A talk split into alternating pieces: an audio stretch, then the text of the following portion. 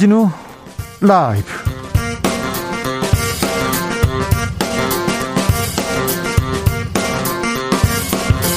(2022년 2월 15일) 화요일입니다. 안녕하십니까. 주진우입니다.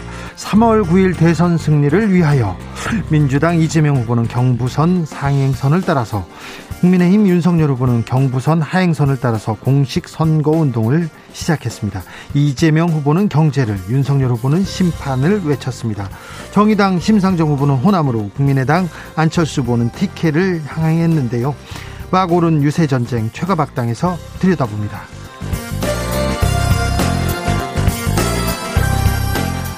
국민의힘 윤석열 후보가 문재인 정권 적폐 청산 발언에 이어서 검찰권 강화 공약 발표했습니다. 검찰 독립성 강화하겠다.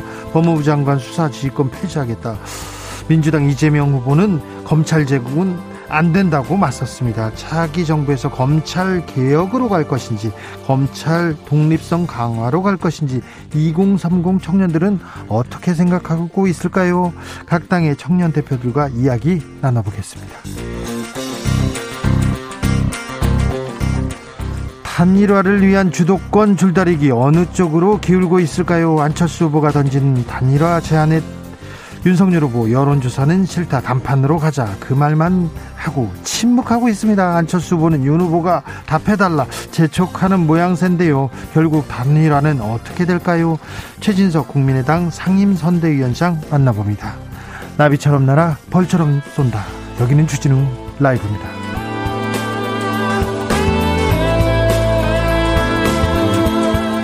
오늘도 자중차에 겸손하고 진정성 있게 여러분과 함께하겠습니다. 대선 22일 전입니다. 본격적인 선거운동 시작됐고요. 거리에는 현수막 붙었습니다. 선거송 흘러나옵니다. 후보들은 부산, 서울, 대구구, 전주, 동해 번쩍, 서해 번쩍 유세에 나섰습니다. 시민들 지지하는 후보 이름 연호했는데요.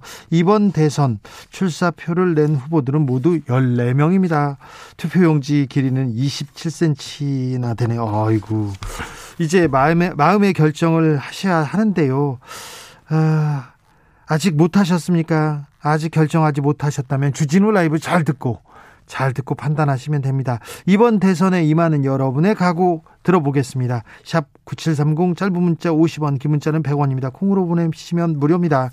그러면 주진우 라이브 시작하겠습니다.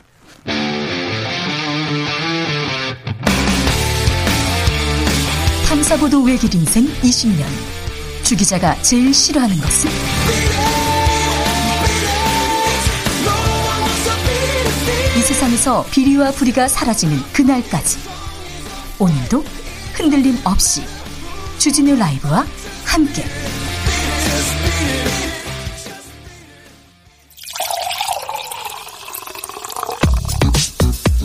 진짜 중요한 뉴스만 쭉 뽑아냈습니다. 줄 라이브가 뽑은 오늘의 뉴스 주스 정상근 기자 어서 오세요. 네, 안녕하십니까. 코로나 상황 어떻습니까? 네, 오늘 코로나19 신규 확진자 수가 5만 7,177명이 나왔습니다. 네. 이 주말 검사 건수 감소 영향을 받았음에도 불구하고 역대 최다치를 다시 기록했는데요. 너무 많이 나와요. 너무 많이 나와. 네, 일주일 전에 1.6배 그리고 2주 전에 비하면 3배 이상 많아졌습니다. 어, 위중증 환자 수도 314명으로 조금씩 늘고 있고요. 어, 그리고 사망자가 어제 61명이나 나오면서 어, 전날에 비해 두 배나 급증했습니다. 긴장하셔야 됩니다. 조심하셔야 됩니다. 상황은 좋지 않은데 정부는 거리두기 완화 가능성 계속해서 언급하고 있습니다. 정경 질병관리청장도 완만한 거리두기 조정 필요하다는 의견 동의한다고 얘기했으니 그래도 거리두기는 완화될 가능성이 큽니다. 오늘부터 공식 선거운동이 시작됐습니다. 대선 열차 이제는 본격적으로 출발했는데요. 이재명 후보 부산에서 출발했습니다. 네, 민주당 이재명 후보는 공식 선거운동 첫날인 오늘 이 부산 부전역 앞에서 첫 유세를 했습니다. 아, 이재명 후보는 좋은 정책이라면 연원을 따지지 않겠다라면서 어, 홍준표 정책이라도 박정희 정책이라도 다 가져다 쓰겠다라고 말했고요. 어, 국민의 도움이 되는 것이라면 뭐든지 하겠다라고 밝혔습니다. 국민 통합 계속 이야기하고 있습니다. 네, 통합은 쉽지 않지만 반드시 가야 할 길이라고 했고요. 그 유능한 경제 대통령이 돼서 분열과 증오가 아니라 국민의 마음을 하나로 모으는 국민 통합 대통령이 되겠다라고 말했습니다. 부산 직구 대구 갔습니다. 네, 대구를 방문해서 고 박정희 전 대통령을 재차 거론했습니다. 어, 이재명 후보는 좋은 정책이면 김대중 정책이냐, 박정희 정책이냐, 어, 좌파냐, 우파 정책이냐 가리지 않겠다라면서 어, 국민의 삶을 개선하는데 필요하다면 연원을 그리고 또 진영을 가리지 않고 필요한 정책을 써왔다라고 주장했습니다. 윤석열 국민의힘 후보 서울에서 시작했습니다. 네, 윤석열 후보는 오늘 오전 서울 동작구 군입현충원을 참배한 뒤 첫 유세를 서울 종로 청계광장에서 가졌습니다. 이 자리에서 윤석열 후보는 위대한 국민과 함께 자랑스러운 나라를 만들겠다라고 했고요.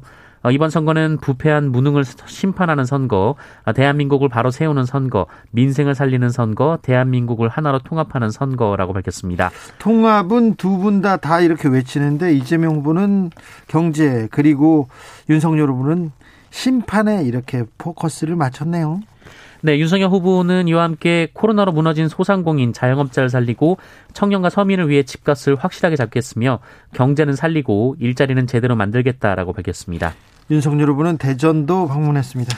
네, 오늘 대전 중구 문화의 거리에서 거점 유세를 갖고 부패하고 무능한 민주당 정권에 5년을 또 맡길 것인가 라면서 어, 이번 대선은 부패와 무능을 심판하는 선거, 민생이 사느냐 죽느냐를 가르는 선거, 갈라치기로 쪼개지느냐 통합할 것이냐를 가르는 선거라고 주장했습니다. 안철수 후보는 단일화에 대해서 연일 이야기를 하고 있습니다. 안철수 국민의당 후보는 오늘 대구 경북 지역에서 집중 유세를 펼쳤습니다. 어, 이 자리에서 야권 단일화 관련 질문을 받고 어, 제안 이후에도 지금도 답을 기다리고 있다라면서 윤석열 후보가 답해야 한다라고 밝혔습니다.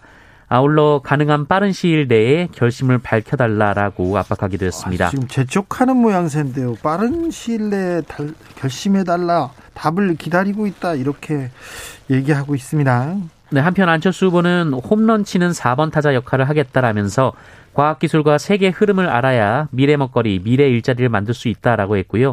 어, 내수용 법률가들이 이를 이해할 수 없다라고 주장했습니다. 네. 동계 올림픽님입니다. 동계 올림픽님께서 여론조사하고 뭐고 깔끔하게 가위바위보로 갑시다. 이렇게 얘기합니다. 네, 그것도 방법일 수 있습니다. 심상정 후보는 호남을 찾았습니다. 심상정 후보는 오늘 전북 전주에서 대선 출정식을 열고 이 불평등 성장과 승자 독식 사회를 낳은 양당 정치를 통째로 바꿔야 한다라고 밝혔습니다. 심상정 후보는 이번 대선은 역대급 비호감의 부끄러운 선거라면서 이 도덕성이 최악인 양당 후보와 이 가족의 불법과 탈법, 비리 의혹이 눈덩이처럼 커지고 있다라고 지적했습니다. 세월호 유족들에게 막말을 했던 차명진 전 의원 어, 미래통합당에서 제명했는데요. 이 결정 무효라는 판결이 나왔습니다. 네, 지난 2020년 20대 총선을 앞두고 세월호 유가족과 자원봉사자의 명예를 훼손하는 발언으로 논란을 일으켰던 차명진 전 의원을 이 국민의힘의 전신인 미래통합당이 제명을 했었는데요. 네. 어, 이 판단은 무효라는 대법원 판단이 나왔습니다. 차명진 전 의원에 대해서 1심 재판부는 총선 다음 날 탈당을 했던 만큼 소송 자체가 성립할 수 없다라고 각하했습니다만 2심은 당시 미래통합당이 윤리위 심의와 의결을 거치지 않는 등 절차를 지키지 않았다라며 이 제명 결의는 무효라고 판단했습니다. 어, 그리고 대법원도 2심 재판부의 판단을 받아들여서 심리 없이 상고를 기각했습니다. 차명진 전 의원 그럼 국민의힘으로 다시 돌아올까요? 선거 후에 어떻게 결정이 나는지도 지켜보겠습니다. 조현호 전 경찰청장 2심에서도 유죄 판결을 받았습니다. 네, 이명박 정부 시절 경찰의 댓글 여론 조작을 지휘한 혐의로 1심에서 실형을 선고받은 조현호 전 경찰청장이 네. 항소심에서는 일부 혐의가 무죄로 인정돼서 형량을 감경받았습니다. 얼마나 감경받았습니까? 1심에서는 징역 2년이었는데요. 항소심에서는 징역 1년 6개월이 선고가 됐습니다. 네. 재판부는 피고인의 행위가 이 경찰이 조직적 계획적으로 국민의 의사 형성 과정에 부당하게 개입한 것이다라면서 헌법 질서에 반하고 경찰을 향한 국민의 기대와 신뢰를 저버리게 한 행위다라고 지적했습니다. 예. 어, 조현호 전 청장은 2010년 1월부터 2012년 4월까지 이 서울지방경찰청장과 경찰청장으로 재직을 하면서 보안, 정보, 홍보 등 경찰 조직을 동원해서 정부의 우호적인 댓글을 온라인에 게재하게 한 혐의로 2018년 10월 재판에 넘겨진 바 있습니다. 네. 아, 당시 경찰의 대응은 정치적 사건 외에도 이 천안 사건 그리고 연평도 포격, 어, 구제역, 김정일 사망, 유성기업 노동조합 파업, 어, 반값 등록금, 이 한미 자유무역 협정 등 어, 여러 가지 이제 사안에 걸쳐 이뤄진 것으로 조사된 바 있습니다. 많이도 했네요. 거의 어. 모든 사안에 이렇게 개입했던 거네요. 네. 하지만 재판부는 경찰의 댓글이 국정원이나 기무사 등 다른 기관보다는 현저하게 적다라고 했고요. 예. 또 댓글 가운데 정부의 입장을 옹호하는 댓글은 5%에 불과한 것으로 보인다라고 판결했습니다. 네.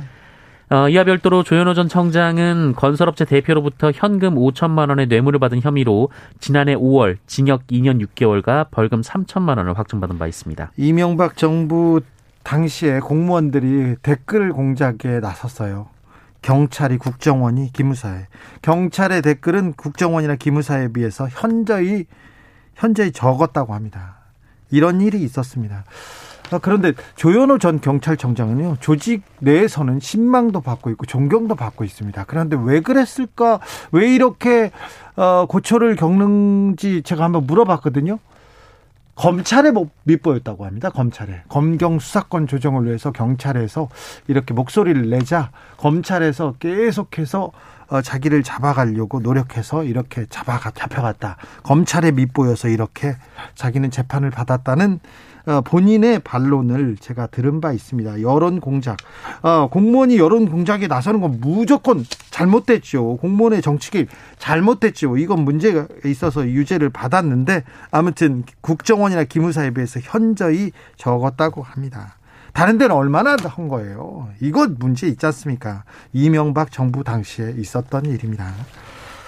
신변 보호를 받던 여성이 또 피살됐습니다. 아이고. 네, 어, 서울에서 범죄한 피해자 안전 조치, 이른바 신변 보호를 받던 여성이 사망하는 사건이 발생했습니다. 어젯밤 10시 22분쯤 서울 구로구의 한 술집에서 50대 남성이 여성을 살해한 뒤 도주했는데요. 피해자는 그 시각 착용하고 있던 스마트워치로 경찰에 구조 요청을 보냈고 어, 경찰이 3분 뒤에 현장에 출동했습니다만 어, 살인을 막지 못했습니다. 아, 3분 만에 출동했지만 아, 안타까운 일이 있었습니다. 네, 당시 범인은 이미 현장을 떠난 상태였고요. 어, 그리고 피해자와 동석한 50대 남성도 흉기에 찔려서 병원으로 이송이 됐었습니다. 어, 앞서 피해자는 지난 11일 그 양천 경찰서에 범인을 폭행 및 특수협박 혐의로 고소하고 안전조치 대상자로 등록된 바 있습니다. 네. 스마트워치도 그때 지급을 받았는데요. 예. 어, 그리고 경찰은 당일 오후 이 피해자의 가게에서 이 가해자를 업무방해 혐의로 현행범으로 체포했고요. 아니 그런데요. 어, 네, 또 스토킹, 강간 등의 혐의를 확인한 것으로 전해졌는데요. 체포했는데요. 구속했어야죠. 네, 겨, 네 경찰이 구속영장을 신청했으나 검찰이 반려했습니다.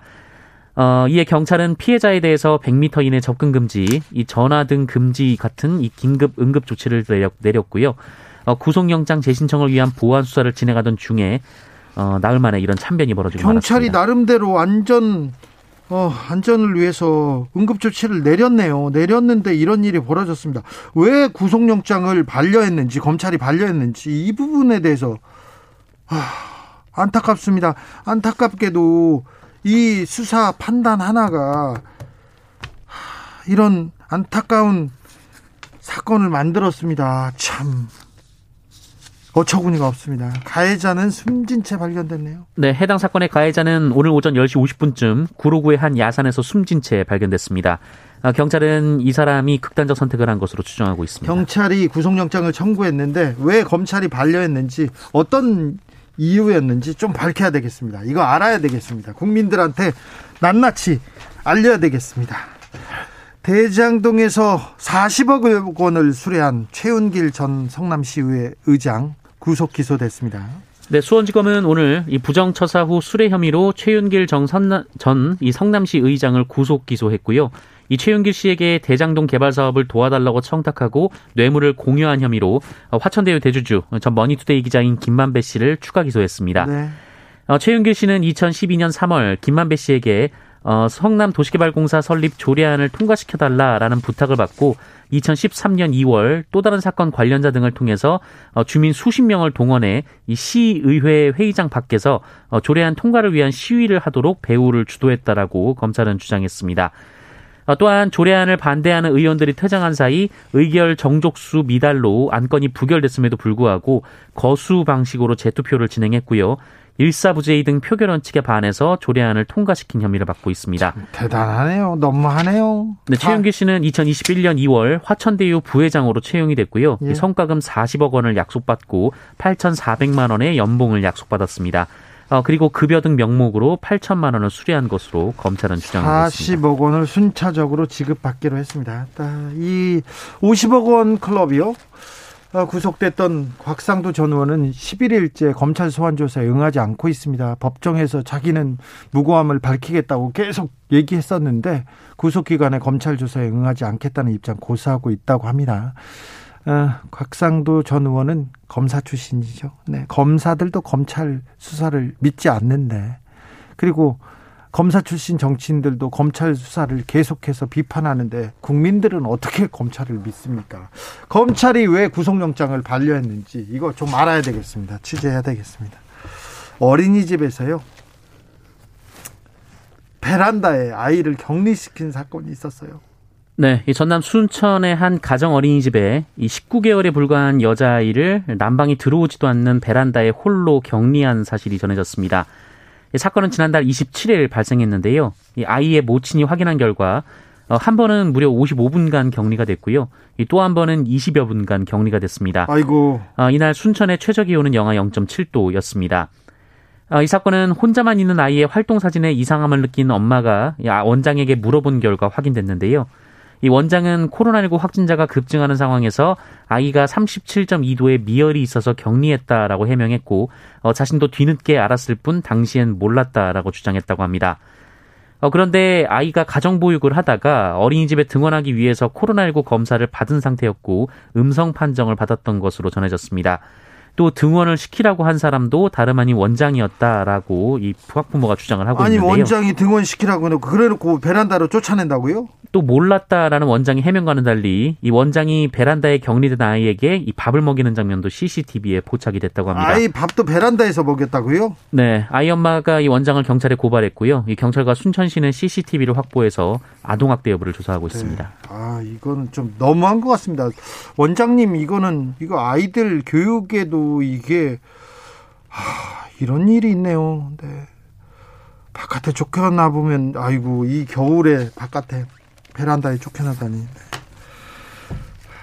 이런 일이 경찰이 이 부분 철저히 수사해야 될 것 같습니다. 아동 학대 있었는지 조사 명확하게 해야 될 것 같습니다.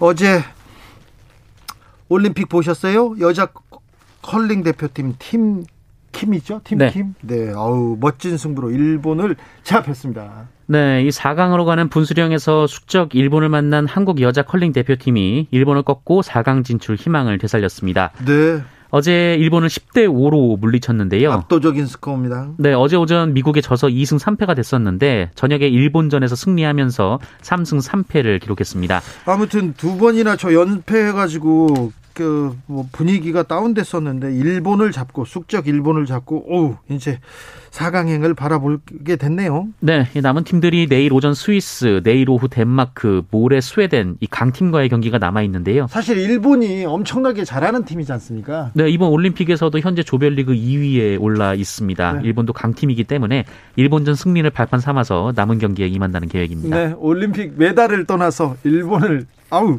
통쾌하게 어우 너무 잘하더라고 압도적으로 이겨가지고. 네 스톤 하나에 상대편 스톤 세 개를 쳐내는 장면을 보고 네, 네, 정말 대단합니다. 네 당구를 많이 쳤나 이렇게 남성분들은 이렇게 생각하는데 그런 건 아닙니다. 아무튼 경북 의성 군청 소속이었는데 그 소속팀이 좀 문제가 생겨가지고 지금 다른 동네에 가 있지 않습니까? 네네. 그럼에도 불구하고 이렇게 4년 어, 동안 이렇게 세계 최정상급의 이런 기량을 갖추는 것도 대단한 일인 것 같습니다.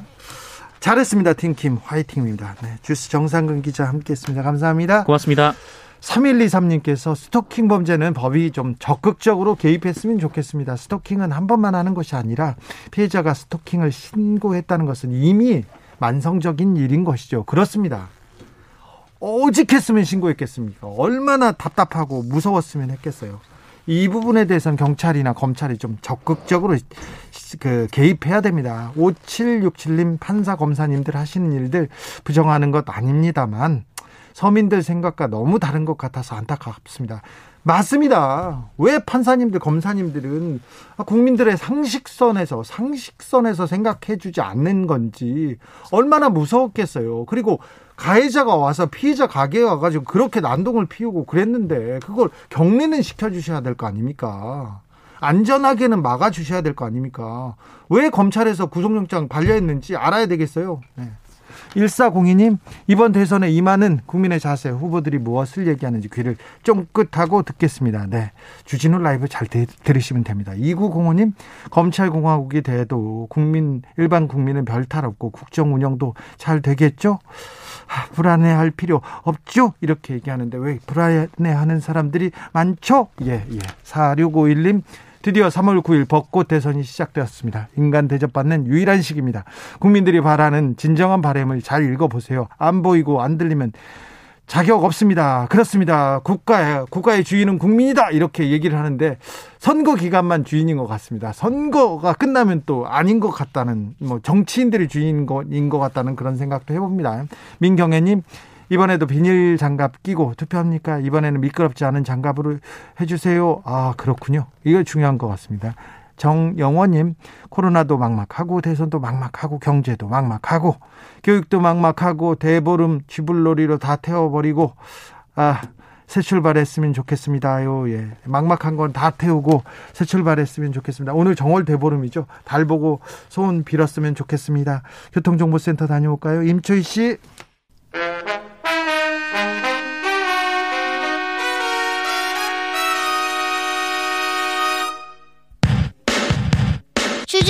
라이브 돌발 퀴즈. 오늘의 돌발 퀴즈는 객관식으로 준비했습니다. 문제를 잘 듣고 보기와 정답을 정확히 적어 보내주세요. 러시아와 우크라이나 간 군사적 긴장이 고조되고 있는 가운데 우크라이나 정치인과 재벌들의 대탈출 이것이 시작됐다고 합니다. 그러자 우크라이나 현지 매체는 나라를 떠나 해외로 향한 정치인들의 명단을 공개하기도 했는데요. 특권층 인사들의 이것이 잇따르는 반면 우크라이나 시민들은 자발적으로 전투훈련에 참여하고 있습니다. 탈출이라는 뜻으로 많은 사람들이 동시에 특정 장소를 떠나는 상황을 말하는 단어인 이것은 무엇일까요? 보기 드릴게요. 1번 엑소시즘, 2번 엑소더스. 다시 한번 들려드릴게요. 1번 엑소시즘, 2번 엑소더스. 샵 9730 짧은 문자 50원 긴 문자는 100원입니다. 지금부터 정답 보내주시는 분들 중 추첨을 통해 햄버거 쿠폰 드리겠습니다. 주진우 라이브 돌발 퀴즈 내일 또 만나요.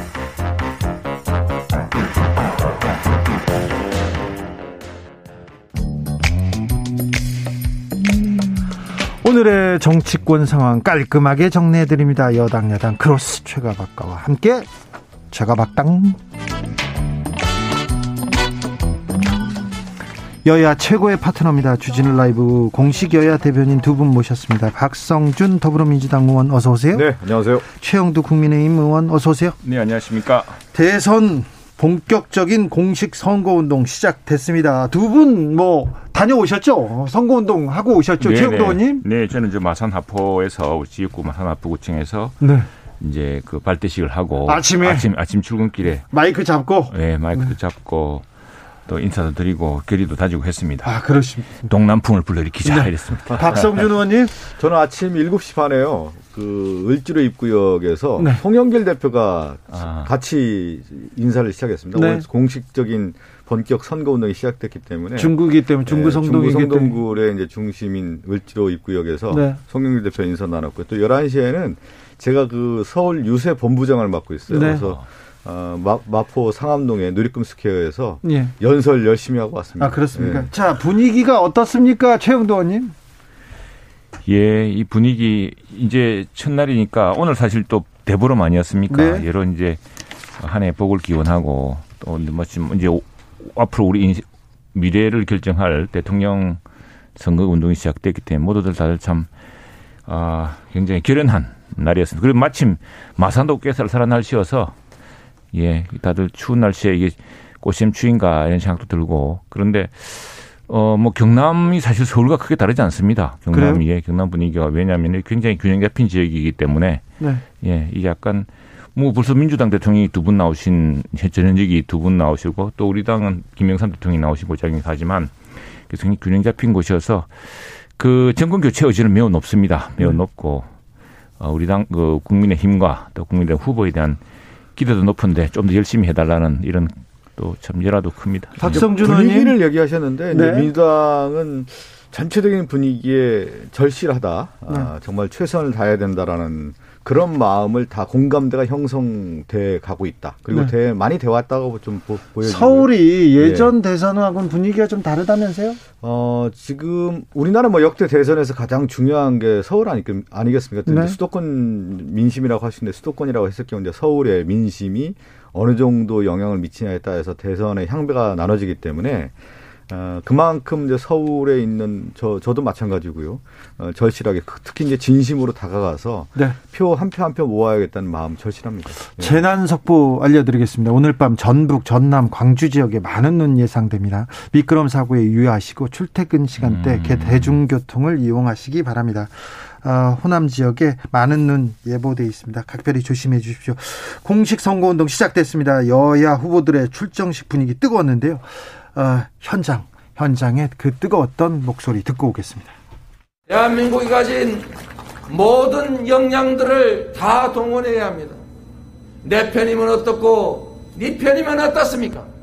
전라도 출신이면 어떻고 경상도 출신이면 어떻습니까? 박정희면 어떻고 김대중이면 어떻습니까? 국민에게 도움되는 것이라면 뭐든지 하겠습니다 여러분 앞으로 진영을 가리지 않고 유능한 인재를 적재적소에 쓰고 연원을 따지지 않고 좋은 정책이라면 홍준표의 정책이라도 박정희의 정책이라도 다 갖다 쓰겠습니다. 이게 바로 실용정치 아니겠습니까 여러분?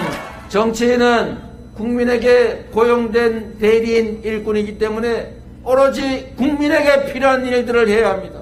나의 신념과 가치가 국민의 요구와 어긋난다면 나의 신념과 가치를 과감하게 포기하고 국민의 뜻을 존중하는 것이 바로 민주국가 아니겠습니까?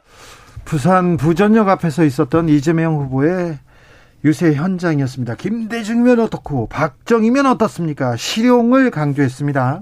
네. 어, 지금 이제 코로나 위기 상황에서 대한민국 가야 되는 가장 큰 힘은 어디에서 나오냐? 결국은 이제 인재 등용 아니겠습니까? 골고루 인재 등용을 해- 하는데 그와 더불어서 정책도 마찬가지입니다. 여야를 가리지 않고 좋은 정책이 있다고 하면 서로 그거에 대한 어떤 시너지를 낼 수 있는 정책을 입안하는 것이 실용 정치이고 그것이 가장 중요한 것은 국민에게 다가가는 정치고 국민에게 필요한 정치라는 것이죠. 어, 국민의 뜻을 존중하겠다는 의미를 담아서 어, 이재명 후보가 연설을 했고요. 저는 이재명 후보의 이제 그 연설을 쭉 보면은 자기의 어떤 삶의 과정들, 궤적들이 다 드러나고 내가 어떤 정치를 펴겠다라고 하는 것이 다 잘 정리가 되어 있습니다. 그것이 가슴에 와닿는 그러한 목소리로 어, 시민들에게 호소하고 있다 이렇게 보고 있습니다. 윤석열 네. 후보의 연설 듣고 올까요? 지금 대한민국이 어떻습니까? 나라 안팎으로 흔들리고 있습니다. 튼튼한 안보로 대한민국을 지키겠습니다. 북핵과 미사일, 북의 도발에는 단호히 대처해서 우리 국민의 생명과 안전을 지키겠습니다.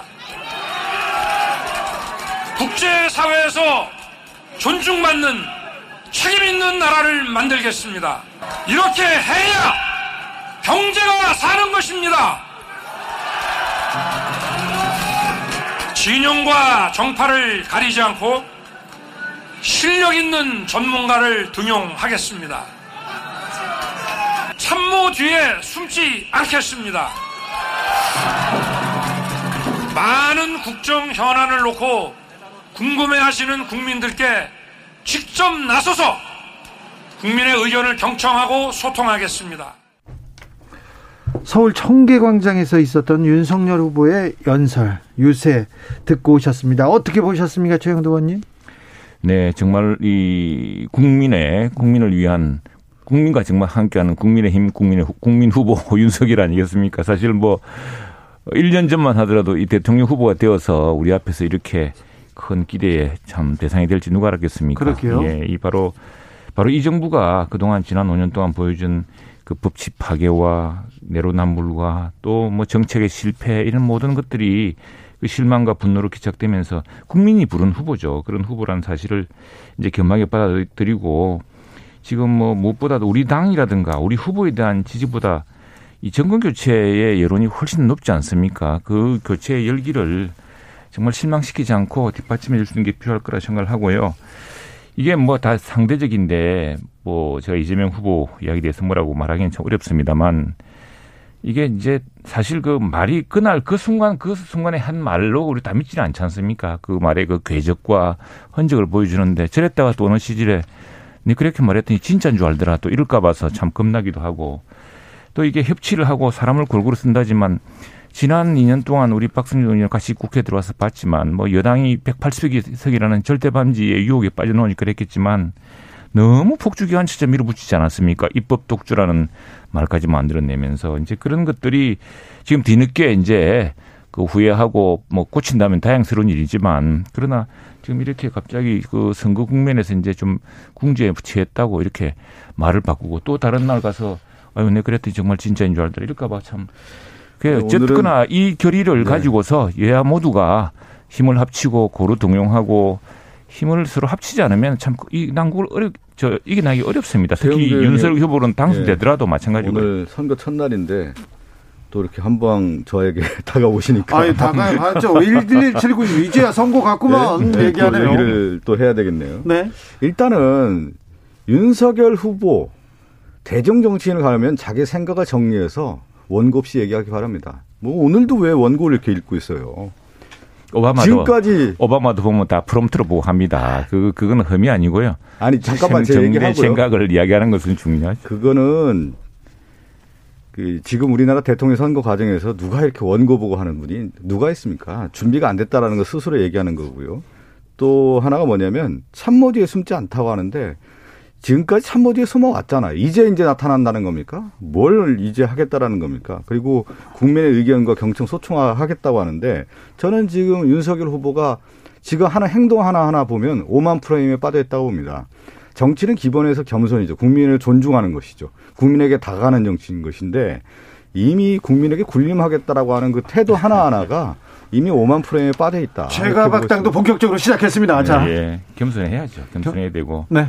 뭐 겸손으로 치면 또 우리도 할 말이 많습니다만 네. 겸손한다는 걸 동의합니다. 예, 해야 되는 것이고 그리고 이 지금 그렇습니다. 우리 저 후보는 우리 내보니 우리 윤 후보는 참모들 도움을 많이 못 받는다라는 이 주변 저 이야기가 많습니다. 참모들이 숨는 게 아니라 네. 그래서 왜냐하면 정치를 체험하다 보면은 참모 진영이 짜는데 시간도 걸리고 하니 그렇게 그럴 테고요.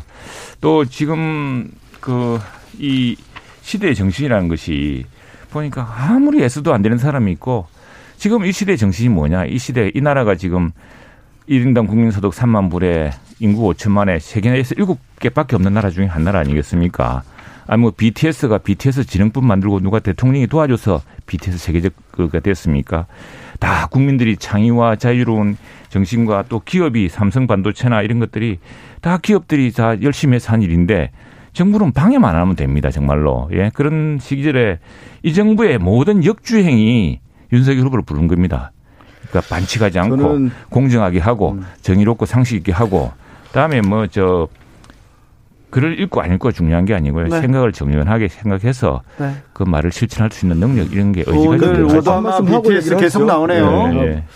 아무리 애써도 안 되는 후보가 윤석열 후보 같아요.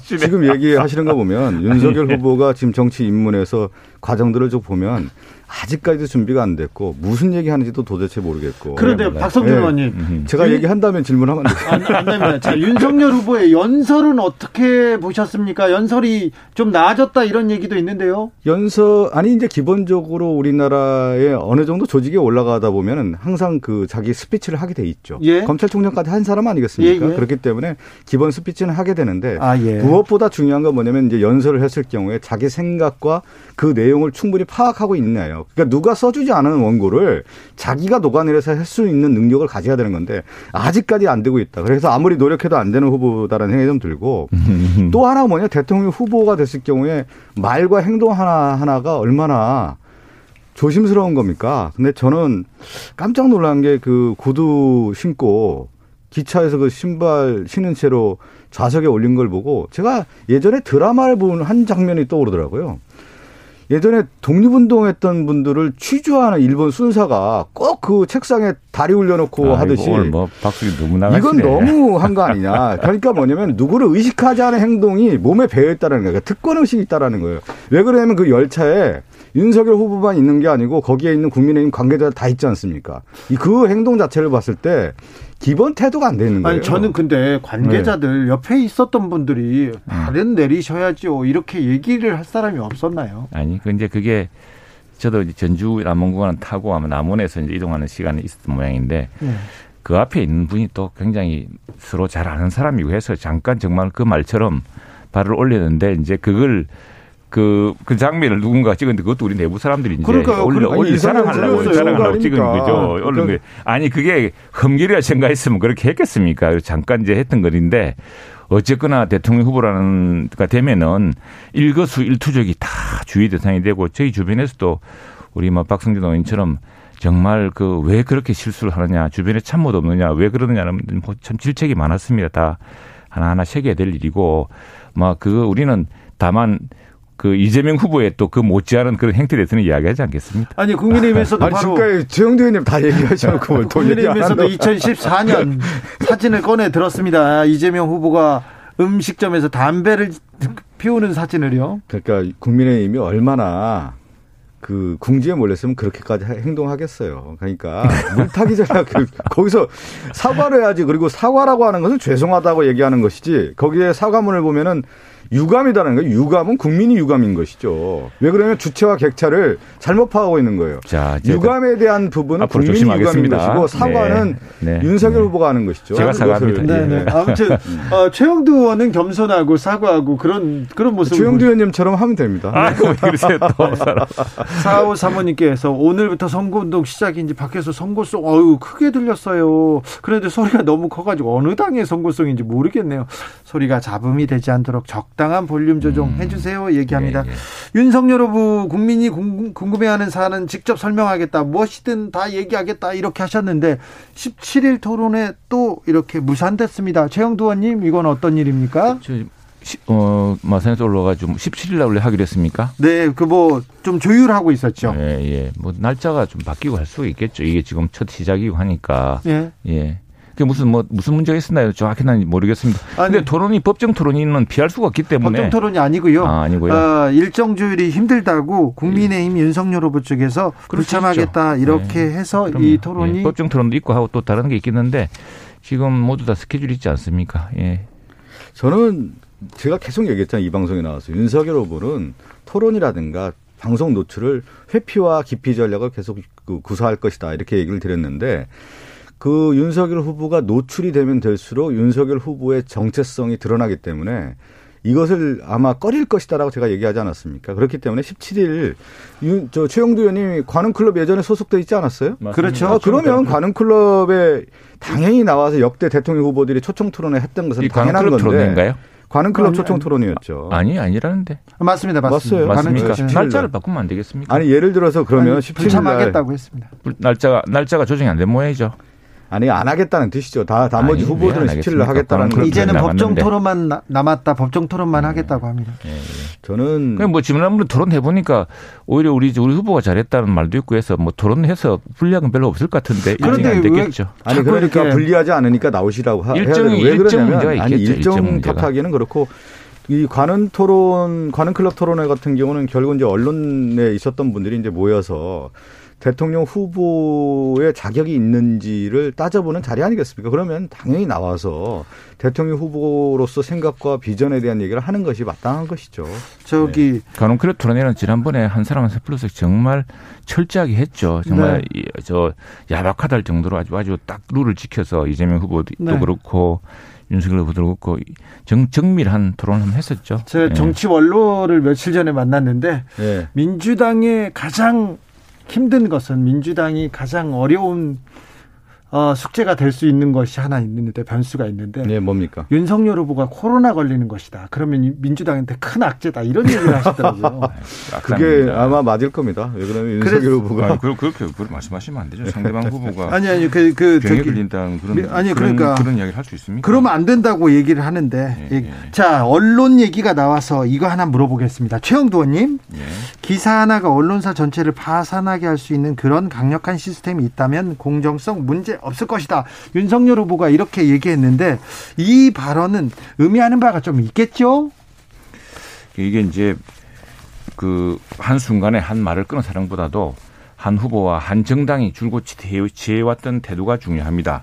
이 여기에 대해서 아마도 이게 정말 심각한 문제였다면 뭐 언론이 대단하게 저 이 문제를 대지적을 했겠죠. 그러나 그 물론 이 사안에 대해서 다시 한번 후보의 인식이 무엇인지 어 환기시킨다는 이런 이제 경고가 있었습니다. 있었지만은 이전에 이제 사실 여기 대해서 제가 할 말이 많습니다. 왜? 그렇죠. 민주당이 지난 여름에 이거 하겠다고 징벌적 선배하겠다고 그렇게 난리치지 않았습니까? 그 앞에서 그때 예, 그때 제 막았던 게 저거 우리 당이었습니다. 네. 우리 당이었고. 맨 앞에 서 있던 분이 최영도 의원입니다. 그래서 우리 당에서는 이 문제에 대해서는 후보가 서로 무슨 말을 했다 하더라도 이 문제는 그 해결한 법이 아니, 해결할 수가 없습니다. 의원님이 그러면 네. 이제 문, 문, 어, 문체위에서 그동안에 언론 중재법과 관련해서 민당 안에 대해서 반대하지 않았습니까? 예, 예. 언론 개혁법 반드시 해야 된다는 게 민당 입장이었는데 그러면 윤석열 후보가 기사 하나 그러니까 가짜 뉴스 아니에 쉽게 얘기하면 언론사 전체를 파산하게 할 수 있는 그런 강력한 시스템을 만들겠다. 여기에 대해서 최영두 의원님이 윤석열 후보가 잘못됐다라고 얘기를 해야죠. 그렇게 해서는 안 된다. 후보가 윤석열 후보가 그렇게 예. 그 말의 진 앞뒤를 따져 보면은 언론은 민주주의 파수꾼이고 이런저런 이야기 했습니다. 딱 일정 부분 발췌해서 지금 하는 이야기인데 지금 우리가 그 언론중재법 할 때도 언론이 적절한 책임을 져야 된다는 것은 아무도 부인하지 않습니다. 네. 다만 징벌적 지금 다섯 배나 그러니까 남는 이런 것을 해서 이렇게 해야 되느냐는 그것이 가지고 우스운 민주주의 후퇴 효과를 이야기한 것이고 그러니까 때문에 윤석열 때문에 후보가 윤석열 후보가 이렇게 말을 이런 말의 일부가 이렇게 나왔지만 그 문제에 대해서는 우리 당에서 철저하게 언론중재법 때 그동안에 태도를 지켜나갈 겁니다. 언론중재법, 언론개혁법 관련해서 잘못됐다고 얘기를 했는데 그 내용 중에 하나가 뭐냐면 가짜뉴스에 대해서 징벌적 손해배상을 하겠다라고 하는 것이 언론중재법 아닙니까? 그런데 더 나아가서 윤석열 후보는 파산까지 시키겠다라고 하는 그런 시스템을 만들겠다라고 하는 거니까 그 안에 내용을 보면 징벌적 손해배상을 하겠다라는 내용 아니겠습니까? 그러니까 하지만 최영도 의원은 아니라고 얘기하는데 그게 아니잖아요. 지금 이 윤석열 후보가 얘기하는 걸 보면 네. 그러니까 언론 중재법, 언론 개혁과 관련된 자신의 생각이 없는 거예요. 그러니까 아니, 언론 중재법 계속 얘기는 나오는 것이죠. 언론 중에 손해배상제 네. 도입에 반대한다고 이야기를 분명히 했지 않습니까? 네, 했고 다만 이 문제는 이게 민주당이 계속 하던 이야기 아닙니까? 진실 왜곡한 기사가 해서 뭐 지난 7, 8월, 9월까지 내내 지금 이야기했던 것을 우리 후보가 그 중에 일부를 비슷하게 이야기했다고 이렇게 하면은 알겠습니다. 앞뒤가 안 맞죠. 알겠습니다. 안 맞고 이거는 다만, 의원과 예. 국민의힘의 입장을 그럼요. 계속 믿어라, 그렇습니다. 따라라 이렇게 네, 하겠습니다. 네. 오늘 오- 오전에 추미애 전 장관 패러디 영상이 큰 화제였는데요. 이 부분 보셨어요? 뭐, 뭐. 유세하느라고 못 보셨구나. 예, 예. 어떤 신천지 내용입니까? 말하는 거죠? 네, 예. 신천지 예. 말하는. 뭐 신천지 그때 감염병의 진원지였고 추미애 장관은 압수수색을 하라고 했는데 이 추미애 장관의 지시와 지휘에 대해서 윤석열 후보가 압수수색을 하지 않았다는 거 아니겠어요? 그래서 신천지가 감염병의 진원지가 됐던 거 아닙니까? 그러면 왜 그러면 윤석열 후보가 압수수색을 안 했느냐? 지금 따져보니까 결국은 이만희 총회장과 실제 에, 영매라고 하는 어떤 그런 지금 조선일보 기사까지 나오지 않았습니까? 그렇기 때문에 해서는 안 기사가 된다라는. 얘기가 나왔던 거고 이- 결국은 신천지가 국민의힘의 경선 과정에서 당원 모집했다는 또 의혹 이 제기가 되고 있었고 최영도 의원이 할 말이 제가 많습니다. 정리를 한 다음에 얘기를 좀 해주세요. 그래서 실제 신천지의 그 교, 교인들이 국민의힘에 입당을 해서 윤석열 후보 도왔다라고 하는 것이 그 국민의힘 경선 과정에 나왔고 또 홍준표 후보도 역시 그걸 인정하고 있지 않습니까? 그랬을 경우에? 신천지가 상당히 영향력을 미쳤다라고 아니, 하는 것이 신천지가 뭐 그 대단한 교세가 있다고 그게 우리 당세에 관계하겠으며 그 당시에 그 당시에 그 먼저 확인해야 될 것이 그 뭡니까 질병 질병청이죠. 질병 당시에. 질병관리본부 입장이 중요한 건 질병관리본부 이걸 만약 그런데 중요한 것은 이게 TV 토론에서 서로 나오지 않았습니까? 후보끼리 서로 여기에 문답을 주고받는 서 나온 이야기인데 그때 윤 후보가 한 이야기가 뭐냐면은 질병관리본부에서 만일 이게 압수수색을 했을 경우에 오히려 확진자들이 숨어버리면은 추적이 안 된다. 그래서 그 사람들을 이렇게 다 파악하기 위해서는 무리한 저 이 공권력 행사보다는 이 저 아주 설, 저 정확한 접근이 좋겠다 그래서 그래서 이제 대금 팀을 대급분해 가지고 서버를 다 포렌식하지 않았습니까? 그게 오히려 뒤에 추적하고 하는데 훨씬 도움이 됐다는 것이고 아니 신천지랑 해가지고 선거에서 도움 보는 누가 말도 안 되는 이야기죠. 그거는 정말 악의적입니다. 악의적인 이야기고 그, 그 문제에 대해서는 그 당시에 질병관리본부 모든 이런 상황에서의 통제 근거는 정치인이 아니라 전문가입니다. 질병관리본부에서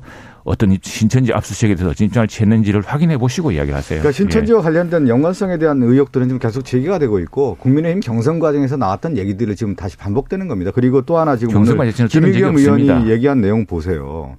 그러니까 살아있는 소의 가죽을 벗기는 그 행사에 그그 사람이 누구냐면 건진법사입니다. 지금 국민의힘 아니, 네트워크 관련된 일을 했다라고 하는 처음 듣는 이야기인데. 아니 근데 어제 그제 나온 누구 보니까 아니 지금 또 무슨 무슨 저 이재명 후보랑 나란히 사진 찍은 사람은 무슨 굿을 한다고 윤, 윤석열 후보 아.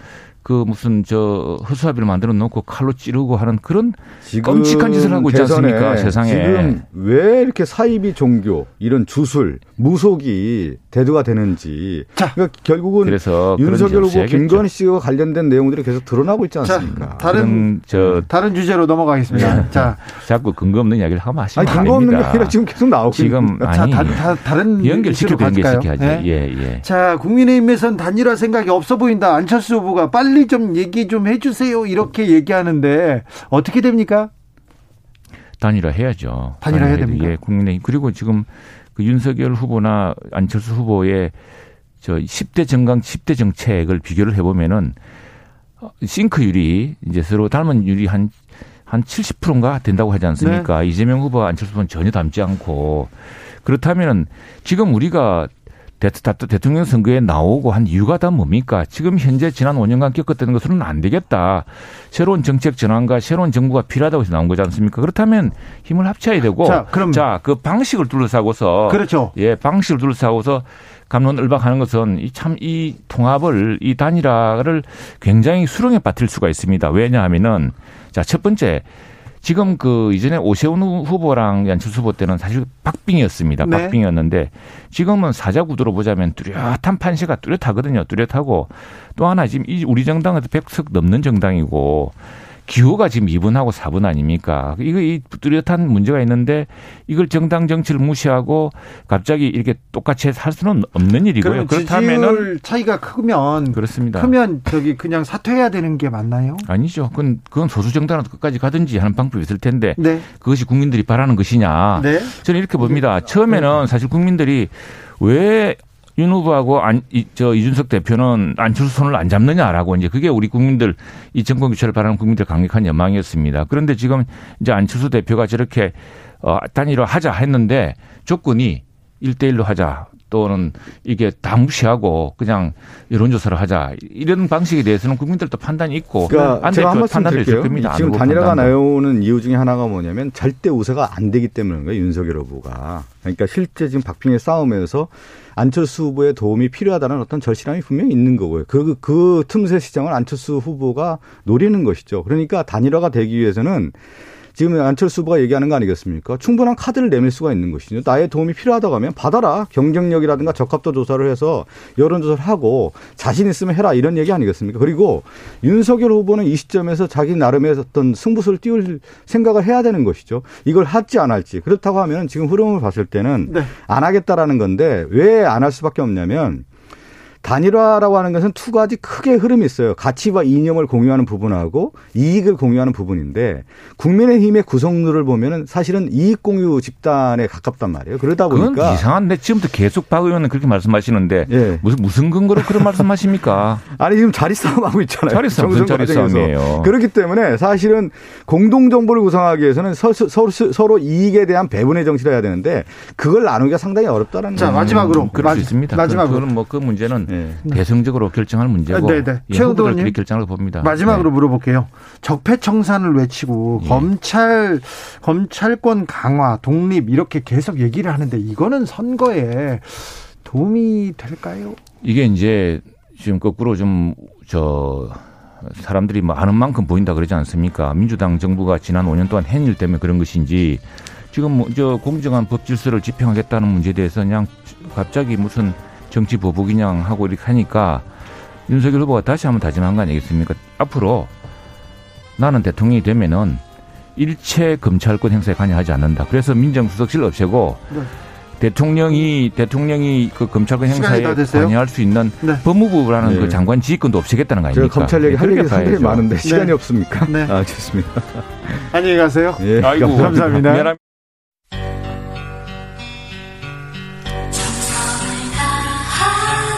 정성을 다하는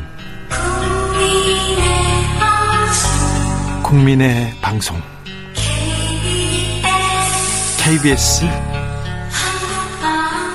주진우 라이브 그냥 그렇다고요. 주진우 라이브 함께하고 계십니다. 지역에 따라 2부부터 들어오시는 분들 계시죠? 어서 오십시오. 주진우 라이브입니다. 7시까지 함께 하겠습니다. 라디오 정보센터 다녀오겠습니다. 조진주 씨.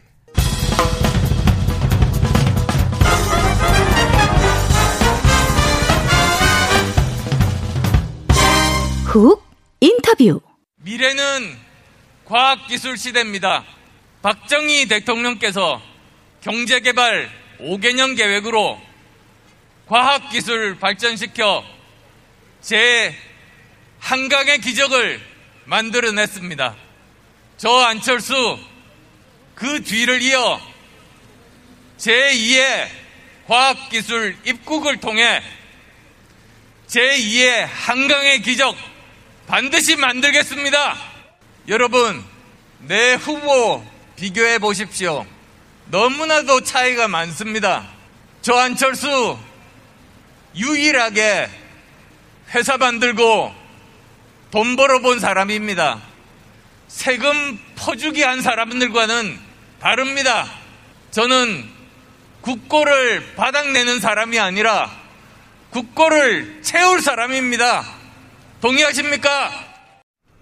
대구에서 선거운동을 시작한 안철수 후보의 연설 듣고 오셨습니다. 안철수 후보가 쏘아 올린 야권 단일화 연일 기싸움 이어집니다. 안철수 후보의 제안에 대해서 윤석열 후보는 10분이면 된다. 단판으로 하자 이렇게 얘기하는데 안철수 후보 오늘도 빠른 시일 내에 결정하라고 통보했습니다. 윤석열 선대위에서는 계속해서 안철수 후보의 사퇴를 요구하고 있는데요. 이 부분에 대해서 단일화는 가장 큰 변수로 떠올랐습니다. 윤석열 선대위의 김병민 대변인 어제 얘기했고요. 오늘은 안철수 선대위의 입장 들어봅니다. 최진석 국민의당 상임선대위원장 안녕하세요. 안녕하십니까? 네, 선생님. 네. 제가 선생님 지금 나홀로 읽는 도덕경 이 그 지금 어, 구장에서 10장 넘어갈 때 이렇게 읽고 있습니다. 물, 구장이 물러날 순간에 대한 얘기인데 네. 네. 단일화 단일화 얘기가 계속 나옵니다. 그러니까요. 그 단일화를 하기 단일화를 안철수 후보가 제기한 이유가 네, 제기했죠. 예, 예, 그 안철수 거기 저 완주를 하는 것이 목적이었는데 네. 사회적으로 너무 단일화 이슈가 커지니까 예. 거기에 대해서 어떻게든지 반응해야 되겠다. 예. 그리고 또뭐 정권 교체가 안 되면은 안철수 책임이다. 예. 막 이런 말도 있고 그래가지고 압박하니까. 갑자기 그냥 단일화하자 예. 했는데 그 상대방은 단일화할 의사가 없고 네. 어 그래서 지금 뭐이좀 소강 상태인 것 같습니다. 예. 어, 도덕경이 선생님의 책 도덕경 10장이 예. 무지의 태도인데 예. 좀 무시하는 것 같습니다. 국민의힘에서는. 그 그렇죠. 왜냐면은 단일화를 할 의사가 없으니까 네. 어, 무시하거나 조롱하거나 네. 또 겁박하거나 네. 어, 그런 것밖에 할 수 없지 않겠습니까? 국민의힘에서는 뭐 단일 안 해도 이긴다 이렇게 생각하나요? 어, 그 내부 사정이 제가 모르지만 그분들의 태도를 볼 때, 네. 어, 이- 그, 그렇게밖에 읽을 수 없죠. 아마, 어, 단일화 안 해도 이기니까 이 권력을 왜 단일화 해가지고 나눠 먹어야 그렇죠. 우리끼리 다 먹자. 네. 그런 분위기가 있는 것 같습니다. 그런 것 같습니다. 그런데 아무튼 상대 당 아무리 좀 당의 어 뭐라고 당 당의 그 위세가 조금 다르다라고 하더라도 네. 이 존중하는 태도보다는 좀 조롱하는 태도 이 부분에 대해서 국민의당에서는 굉장히 좀 속상할 것 같아요. 어, 속상한 것보다도 좀 안쓰럽죠. 안쓰럽습니까? 예, 우리가 왜 이렇게 최소한의 에, 품성이 네. 흐트러지지 않으면서 예. 무슨 일들을 서로 하면 좋지 않겠습니까? 그렇죠. 예, 예. 네. 저 물밑에서 실무자간 더 얘기가 진전되거나 그런 건 없습니까? 없는 것 같습니다. 왜냐하면 제가 모르는 아, 그래요? 예, 예, 네. 예. 어, 단판을 통한 단일화다. 단일화. 그렇게 단판을 통해서 단일화가 될 가능성도 있습니까? 그 단판을 통해서 하는 단일화를 저희들이 왜 싫어하냐면은 네. 그는 아마 그 권력 연합이 될 가능성이 커요. 그렇죠. 자리를 얻고. 그렇죠. 그런데 우리는 권력 연합이 아니라 네. 정책 연합을 하고 싶은 거예요. 아하. 왜 그러냐면은 단일화 이후에 정권 교체를 하더라도 네. 정권 교체 이후가 문제거든요. 그렇죠. 이 국정 운영이 순조로울 리가 없어요. 예, 예. 혼자 해가지고는. 네. 그러니까 단일화를 제기하는 거지. 네. 뭐 자리를 몇 개 나누고 무슨 권력 나누기 때문에 단일화를 하는 건 아니거든요. 나누기로는 권력 나누기로는 국민들한테 감동을 줄 수도 없고요. 감동을 줄 수 없죠. 네. 실망만 줄 거고 네. 감동과 실망 차원을 넘어서서 네. 권력 나누기를 해가지고는 국정 운영을 순조롭게 할 수가 없어요. 네, 네. 알겠습니다. 그런데요. 단일화 얘기를 하는데 예. 국민의당, 국민의힘 예. 그리고 안철수 후보와 윤석열 후보 조금 어, 철학은 좀 일치합니까? 그러니까 그 철학부터 일치시키자는 거예요. 그래요? 예, 왜 그러냐면 안철수 후보가 기자회견에서도 말했듯이 혁신 과제와 정책 비전에 예. 공통점을 찾아서 예. 그걸 놓고 경선을 하자. 예. 이거거든요. 네. 왜 그러냐면은 철학적 철학이 권력을 앞으로 나아가게 하고 권력 간의 예, 접착제 역할을 하거든요. 예. 근데 철학이나 정책의 비전이 어, 합의되지 않은 상태에서 그냥 단일화만 하면은 다시 권력 나누기가 된단 말이에요. 그러니까 그렇죠. 그건 오래 갈 수가 없어요. 그러니까 그렇죠. 이 일단 그 공통적인 어, 정책 과제부터 찾고 예. 그래서 공통의 철학을 갖자. 그렇게 하고 경선을 하자 이거죠. 철학이 있어야 있어야 비전도 보이고 정책도 만들 수 있는 거 아닙니까? 어르신 말씀입니다. 그런데 그 윤석열 후보의 철학, 정치 철학을 발견 잘 좀 파악하셨습니까? 그래서 파악이 잘 안 돼요. 그러니까요. 예, 예, 예. 안 됩니까? 아니 철학의 대가 최진석이 파악을 못하면 어떻게 합니까 국민들은? 어, 그러니까 어디다 숨겨놓으셨는지 모르지만 저, 저, 저는 좀 파악이 안 돼요. 아 그렇습니까? 철학 자체보다도 이 나라를 어디로 끌고 가겠다 네. 하는 것이 안 보여요. 아, 그러게요. 예. 네, 박보영님께서 철학 일치가 하루 아침에 됩니까?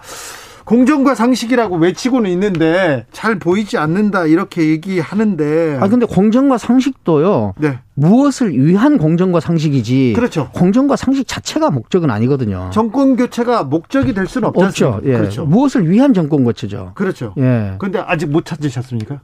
어, 저, 저는 아직 못 찾았습니다. 아, 제가 부지런히 찾았어도 못 찾은 겁니다. 그렇습니까? 부지런히 찾았는데도 예, 예. 저기 철학자니까 저 이거는 선대위원장 말고 철학자로서 이렇게 한번 그 열차에서 신발을 이렇게 이렇게 올리고 다리 쭉 뻗은 사진 이걸 보고 철학자는 어떻게 보셨을까요? 아, 지금 우리나라 정치 환경 안에서 네. 그 정도는 아무 일도 아니죠. 아 그래요? 왜냐하면 그보다 더 더한 일들이 더한 일들이 네. 예, 있는데 그 정도가 무슨 일이겠습니까? 그리고 어정그정 저는 에, 공중 도덕을 네. 예, 참 지키지 않은 이런 문제도 있고 예. 또뭐 그러니까 국민의힘에서는 또 담배 피는 사진. 저또 이재명 네. 후보의 어떤 거 사진을 또 내고 이러는데 아 그냥 저는 그 정도는 그냥 가십으로 넘어가도 된다고 생각합니다. 그렇습니까? 예, 예. 그것이 그분의 무슨 뭐 근본적인 문제까지 예, 제기할 정도는 저는 아니라고 봅니다. 네. 예. 그리고 지금 그 정도는 아무것도 아니게 돼 있어요 지금. 그렇죠. 그보다 큰더 일들이. 네. 그보다 더 한 일들이 얼마나 많은데요. 네.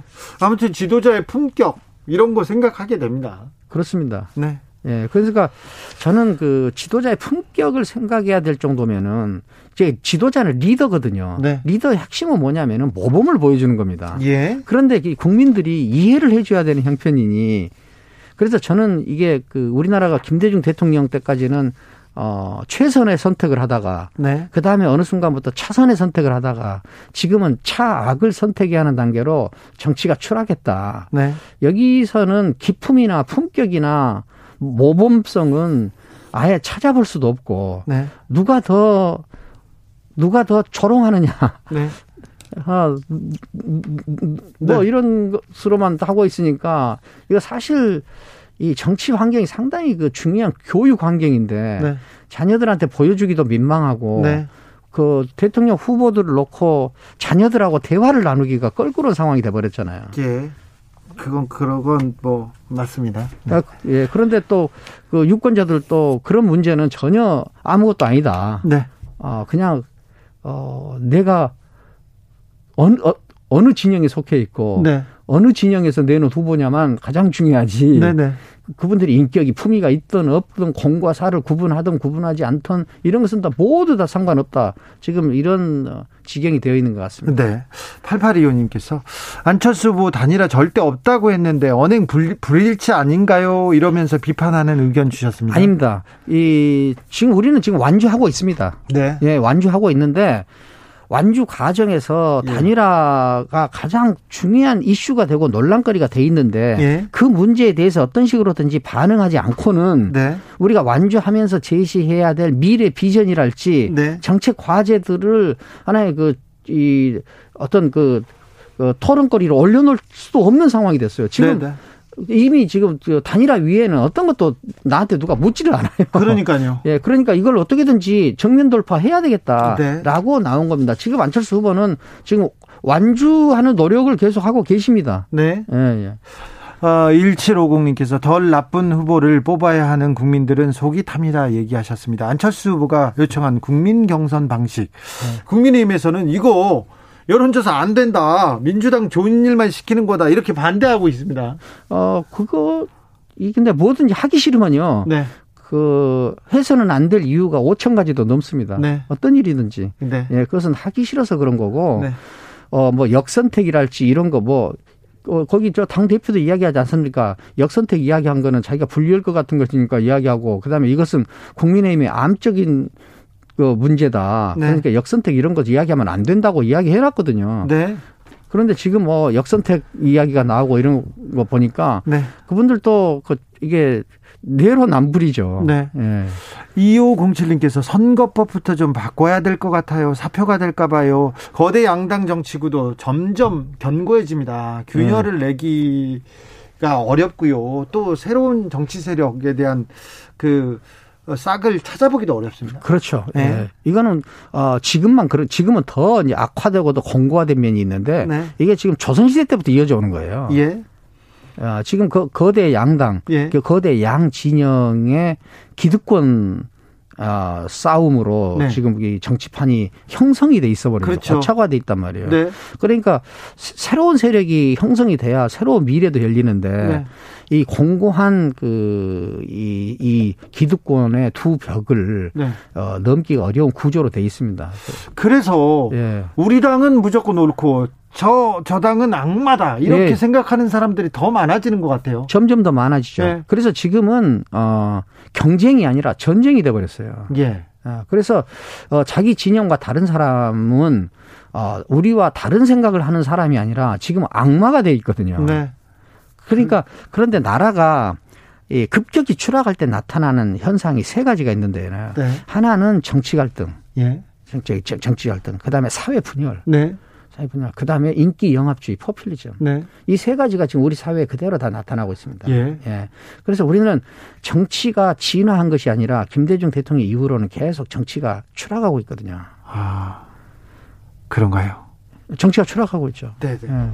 오태규님께서 그러니까 하기 싫다는데 왜 자꾸 단일화를 하자는 거예요? 얘기합니다.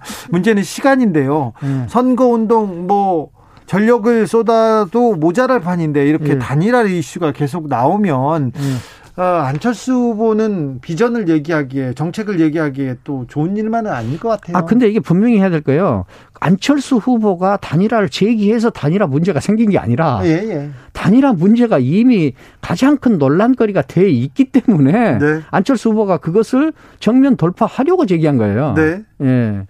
철학자로서 이렇게 책 읽고 예. 연구하시다가 현장에서 본 대선은 어떻습니까? 현장에서 본 대선은 제가 대선 저- 제가 이제 정치에 들어온 거는 우리나라는 이, 어, 이 건국 산업화 민주화 이 직선적 발전하다가 민주화 다음에 아젠다가 사라져 가지고 그러거든요. 네. 민주화 다음에 아젠다가 사라지면 사회는 급격히 혼란에 빠집니다. 이 과정이 지금 우리가 한 20년째 겪고 있거든요. 네. 이것을 어떻게든지 극복을 해봐야 되겠다 해가지고 어 대선판에 들어왔는데요. 네. 뭐 이제 한 달 됐습니다. 네. 제가 뭘 알겠습니까만은 처음에 저는 그 정치에 들어오기 전에는 항상 우리는 정치는 왜 이렇게 못하나 네. 이것밖에 안 되나라고 이야기했는데요. 네. 들어와서 보니까 야 우리 실력으로 이 정도 하는 것도 대단하다는 생각이 듭니다. 아, 그렇습니까? 네. 아, 네. 제이팀님께서 최진석 교수님 한국 정치 개혁에 조금이라도 도움이 되려고 참여해 주심 감사합니다. 지성인들이 일어나야 합니다. 이렇게 얘기하시고요. 5718님, 품질 좋은 대선이 필요합니다. 더 티는 안 됩니다. 유권자들은 이 대선에서 어떤 점을 주목하고 어떤 생각을 해야 됩니까? 유권자들은 자기가 분명히 이 인식을 해야 돼요. 네. 나는 어떤 나라를 원하는가? 예. 나는 지금 우리나라는 지금 어떤 상태에 있는가? 네. 우리나라는 어 우- 우리는 지금 어디에 있는가? 우리는 지금 어디로 가야 하는가? 거기로 가는데 어떤 사람이 적합한가? 하는 어, 최소한의 조건은 가지고 선택을 해야 됩니다. 네. 예, 그냥 우리 진영에서 나왔으니까 네. 어, 선택하고 하는 일은 좀 피해야 되겠죠. 그렇게 하면 조금이라도 정치가 앞으로 나가지 않겠습니까? 3143님께서 우리나라 정당 정치 표방한 나라에서 통합, 단일화 이런 거 야합 아닙니까? 몇 년 전까지만 해도 합당한다면 야합이라고 비난할 때가 있었는데요. 단일화하면 야합이라고 비난하기도 했었죠. 그런데 지금은 하하 야합이란 단어는 사라지기도 했군요. 아, 지금 그분의 말씀에 저는 동의해요. 네. 왜 그러냐면은 우리나라가 정당 정치라고 하는데 네. 우리나라는 정당이 매우 취약합니다. 네. 우리나라 선거관리위원회 등록된 정당 평균 수명이 네. 30개월이 안 돼요. 예. 그러니까 우리나라는 사실 어 정당 정치를 한다고 하지만 정당이 정당으로서 역할을 하는 정당은 찾아보기 힘들죠. 네. 그러니까 정당에서 정당이라는 것이 뭐냐 이념과 철학을 중심으로 해서 뭉친 게 정당 아닙니까? 네네. 그런데 어 대통령 후보를 뽑는데 다른 데서 꼬아요. 네. 이게 정당입니까? 반대에서 반대편에서 데려오기도 하고죠. 반대편에서 데려오기도 하고. 네. 어, 그리고 그러니까 우리나라 정당은 대통령 만드는 기계로 전락해 버렸지. 네. 민주주의에서 작동하는 정당으로서 기능은 상실한 지 오래다. 그렇죠. 정당의 목표가 정권의 획득이지만 이거는 또, 또 다른 비전과 정책을 그리고 철학을 보여주지는 못했어요. 모르죠. 네. 예. 3185님께서 개인 단판으로 연합정부 쪽으로 단일화가 답입니다. 단판을 해야 된다. 지지율 차이가 너무 납니다. 정권 교체는 필히 해야 됩니다. 이렇게 선거 하루 전에도 가능하다. 10분이면 된다. 국민의힘에선 자신감을 막 보여요. 네. 보이는데 어, 이런 식으로 흘러갈 가능성이 있습니까? 막판에? 어, 그런 식으로 흘러갈 가, 어, 가능성이 있는지 없는지 저는 잘 모르겠지만 선대위원장이시니까 아셔야죠, 다. 잘 모르는 선대위원장이에요. 아, 그렇습니까? 그런데 우리가 정권 교체를 해봤지 않습니까? 예. 정권, 정권 교체 한 다음에 손가락을 자르고 싶다는 사람들이 얼마나 많습니까? 네. 그러니까 이게 굉장히 추상적이고 어, 두루뭉실하고 아무것도 아닌 것 같지만 정책과 철학이 총- 그 중심에 있지 않는 어떤 식의 단위라도 네. 예, 권력 나누기로 전락해요. 그렇죠. 그러면은 그 다음 다음에는 네. 과거에 했던 보기, 과거에 봤던 보기 싫은 정치 형태가 그대로 다시 반복됩니다. 그렇죠. 그럼 네. 또 혼란이 오고요. 그럼 또 혼란이 옵니다. 네. 예. 그렇습니다. 이창환님께서 철학자님, 그럼요. 지금 뭘 생각하고 투표해야 합니까? 뭐가 제일 중요합니까? 물어봅니다. 뭘 보고 투표해야 됩니까? 뭘 보고 투표해야 되느냐? 네. 저는 그, 그 사람의 비전이 무엇인가? 네. 그 다음에 그 비전을 수행할 정도의 네. 어, 인격적, 도덕적 준비가 되어 있는가 네. 하는 것이 가장 중요해요. 제가 안철수 후보가 인격적이고 도덕적이어서 내가 이 말을 하는 것 같아서 좀 조심스럽지만 아니요, 철학자님한테 물어봤어요. 예. 우리 정치자도 마찬가지고. 예, 있지만은 우리가 이 어, 어느 단계에서는 어느 단계에서는 인격적이고 도덕적 네. 즉그 자신이 어- 얼마만큼 단련되어 있는가가 모든 일을 결정합니다. 그렇죠. 예. 그렇죠. 그러니까 그 사람이 인격적으로 준비가 되어 있지 않으면요 공사를 구분 못합니다. 네. 자제력이 없어요. 예. 그렇죠. 어, 쉽게 무속에 빠집니다. 네. 예. 그러니까 이, 이 도덕적이고 인격적이다는 것은 핵심이 뭐냐면은 절제력이거든요. 예. 겸손이고 네. 이런 것들이 갖춰져야 아 통치를 잘할 수 있다. 이거는 제가 한 말이 아니라 네. 과거의 모든 정치학자들이 다 하는 말이에요. 네. 예. 노자도 이런 얘기 그렇죠. 노자도 했죠. 공자도 왜 측은지심, 사람을 어, 걱정하는 이 마음이 왜 중요한가, 통치자한테. 네. 그 마음이 없으면 다른 어떤 것도 단단하게 할 수가 없기 때문에 그렇거든요. 예. 예. 7231님께서 지금 서울 하늘에 보름달이 밝게 빛납니다. 어, 정월 대보름달이 떴군요. 어느 후보분이 대통령이 될지는 모르지만 코로나로 어려운 시기에 모든 국민에게 하루하루가 밝게 빛날 수 있는 민생 공약을 실천해 주셨으면 합니다. 그랬으면 좋겠어요. 그랬으면 좋겠습니다. 네. 예. 아, 네. 지금까지 아, 최진석 철학자의 탁월한 시선 들었습니다. 국민의당 상임선대위원장이었습니다. 말씀 감사합니다. 감사합니다. 대선을 향해 외쳐라. 하루 한 소원. 주진우 라이브 청취자들이 보내주신 정치권에 바라는 소원. 하루에 하나씩 정치권을 향해 날려드립니다. 오늘의 소원은 8127님. 처음 정치를 하셨을 때 먹었던 마음과 생각을 결코 잊지 않고 늘 가슴에 담아두고 국민의 귀 기울이는 정치를 하셨으면 좋겠습니다. 정치는 개인의 명예나 권력을 위한 것이 아니라 모두의 뜻을 받드는 봉사입니다.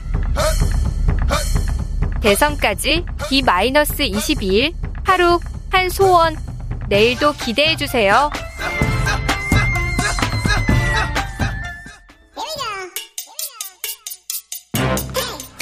뉴스를 향한 진지한 고민 기자들의 수다 라이브 기자실을 찾은 오늘의 기자는 은지옥이요 기사인 김은지입니다. 네 오늘 첫 번째 준비한 뉴스부터 가볼까요? 네, 박병대는 되고 우병우는 안 되는 게 있습니다. 이거 변호사입니다. 그렇죠. 변호사 등록이라고 정확히 말할 수 있는데요. 네. 박병대 전 대법관은 현재 사법농단 사건으로 재판을 받고 있습니다. 매우 매우 재질이 나쁜 사법농단 판사였습니다. 네, 그런데 이게 아직도 1심 결과가 안 나오고 있거든요. 아니 이분들은 이 판사들은 축지법을 쓰는 것도 아닌데 판, 재판받는 법을 질질질질질 끌어가지고요. 아직도 1심이 안 끝났어요.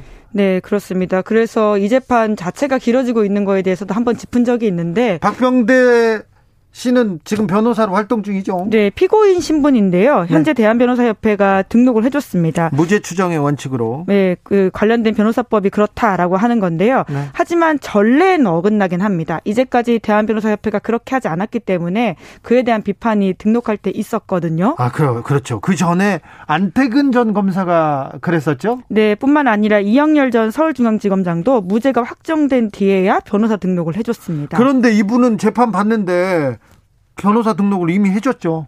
네, 이제 그렇게 해서요. 최근에는 심지어 김앤장 같다 이렇게 경향신문이 보도했습니다. 김앤장에 갔습니다. 전관 변호사가 돼서 지금 돈을 엄청 벌고 있을 거예요. 대법관 출신의 전관이 대형 로펌에 간다. 이거 그 흔한 일은 아닙니다.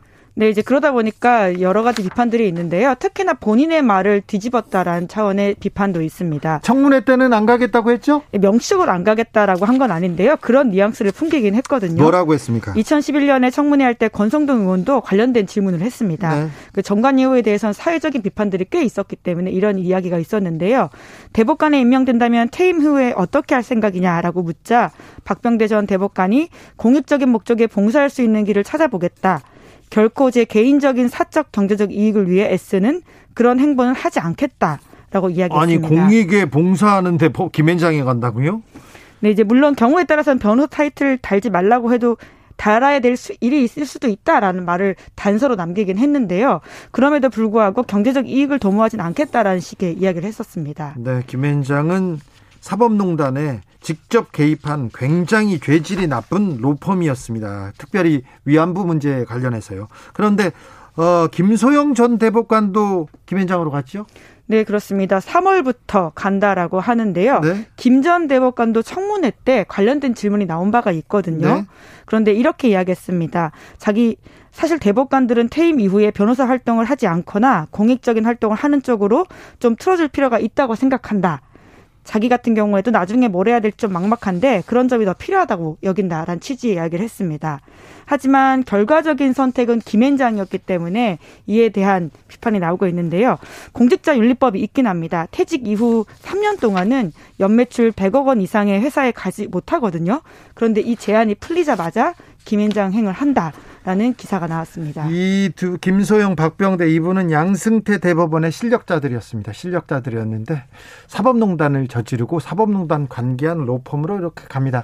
이 대법관들 대법관 출신 변호사를 쓰는데 얼마 정도 이렇게 변호사 수임료를 받을 것 같습니까? 글쎄요, 사실 잘 상상이 안 가는데요.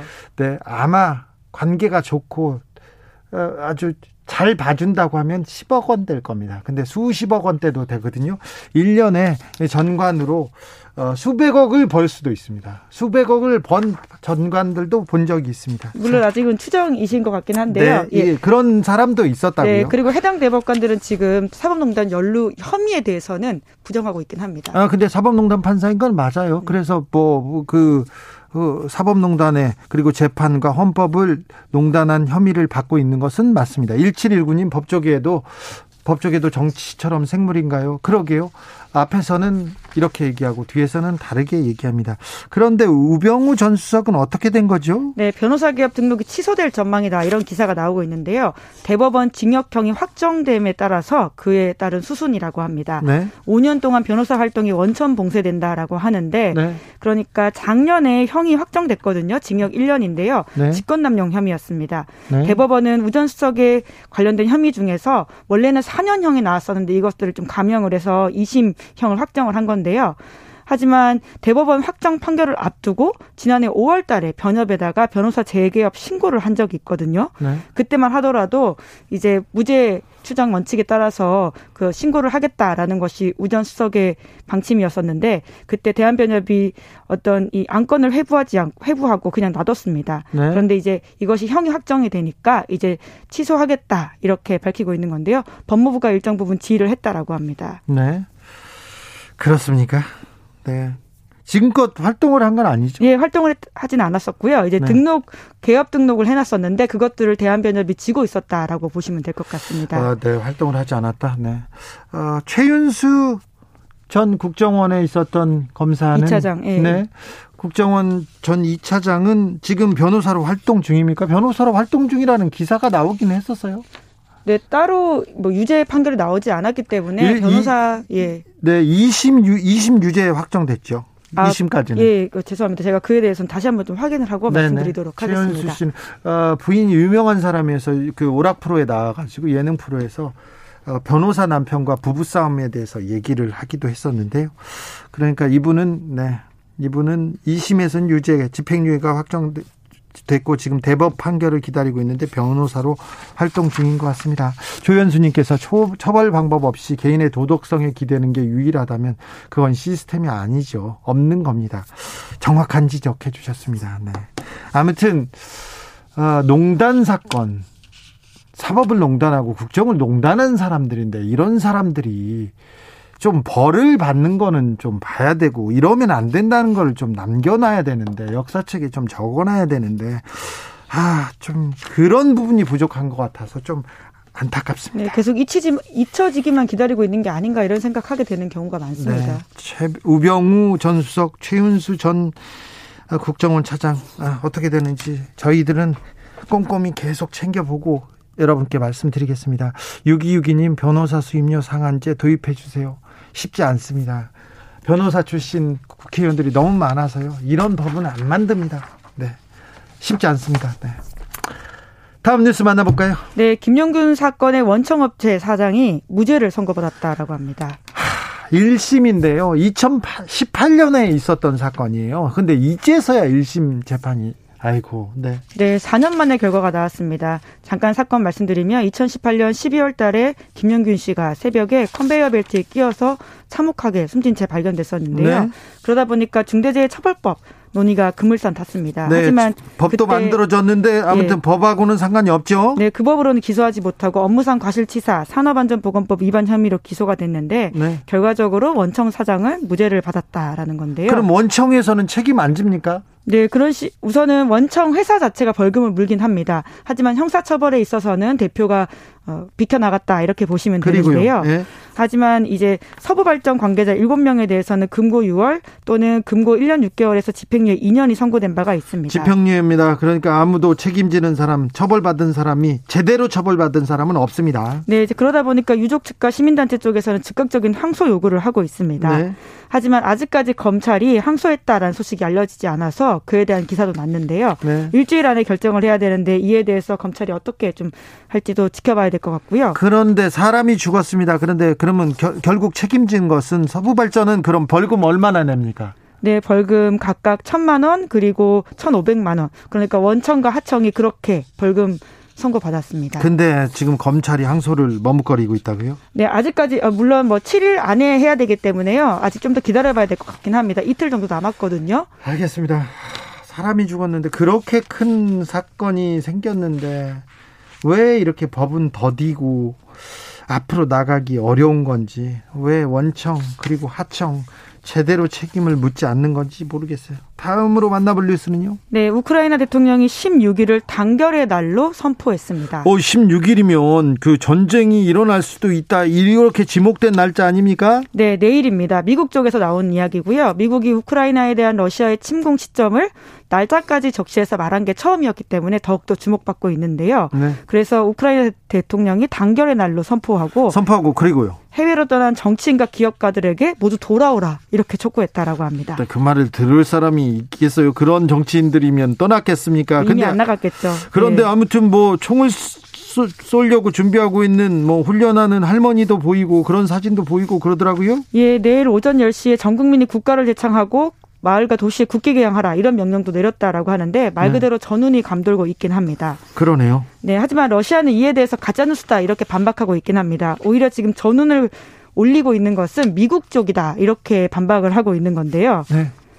그러니까 이러한 것들을 빌미 삼아서 오히려 우크라이나 군사력을 증강시키고 있고 위협을 느끼는 건 러시아다 이렇게 주장하고 있습니다. 아 그래요? 앞으로 어떻게 됩니까? 네, 쉽게 예측하기는 어려운데요. 물론 두 나라가 지금 대화를 하고 있다라고는 합니다. 러시아와 미국 모두 대화를 통한 해결 강조하고 있다고 하고요. 또 방금 직전에 확인한 뉴스에 따르면 러시아의 일부 병력이 다시 좀 돌아가고 있다라고는 하는데요. 하지만 이게 어떻게 될지는 쉽게 예, 예언할 수는 없는 상황은 맞는 것 같습니다. 아무튼 우크라이나에도 평화가 와야지 계속해서 전쟁이 일어날 것 같다 이렇게 긴장이 고조되면 전 세계가 영향을 받거든요. 우리도 그렇죠. 우리조차 그렇죠. 왜냐하면 네. 지금 한국에 있는 교민들도 지금 떠나야 될 철수 명령이 나왔었고요. 여행 금지국 이야기 나왔다라고 합니다. 네. 아무튼 우크라이나의 평화를 빕니다. 기자들의 수다 시사인 김은지 기자와 함께했습니다. 감사합니다. 네, 감사합니다. 교통정보센터 다녀올게요. 임초희 씨.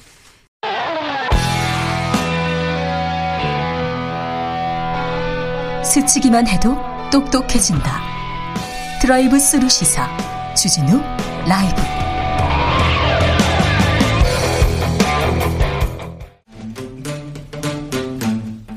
(2030) 청년이 보고 듣고 느끼는 대선 전쟁 그것이 궁금하다 MZ 세대에게 묻는다 요즘 뭐하니?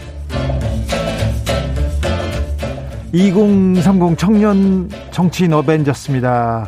아, 청벤져스가 한 자리에 모였습니다. 각자 본인 소개하고 시작하겠습니다. 네, 안녕하세요. 저는 더불어민주당 청년선대위 공동선대위원장 권지웅입니다. 권지웅 위원장입니다. 네, 안녕하십니까. 국민의힘 김용태 최고위원입니다. 김용태 최고입니다.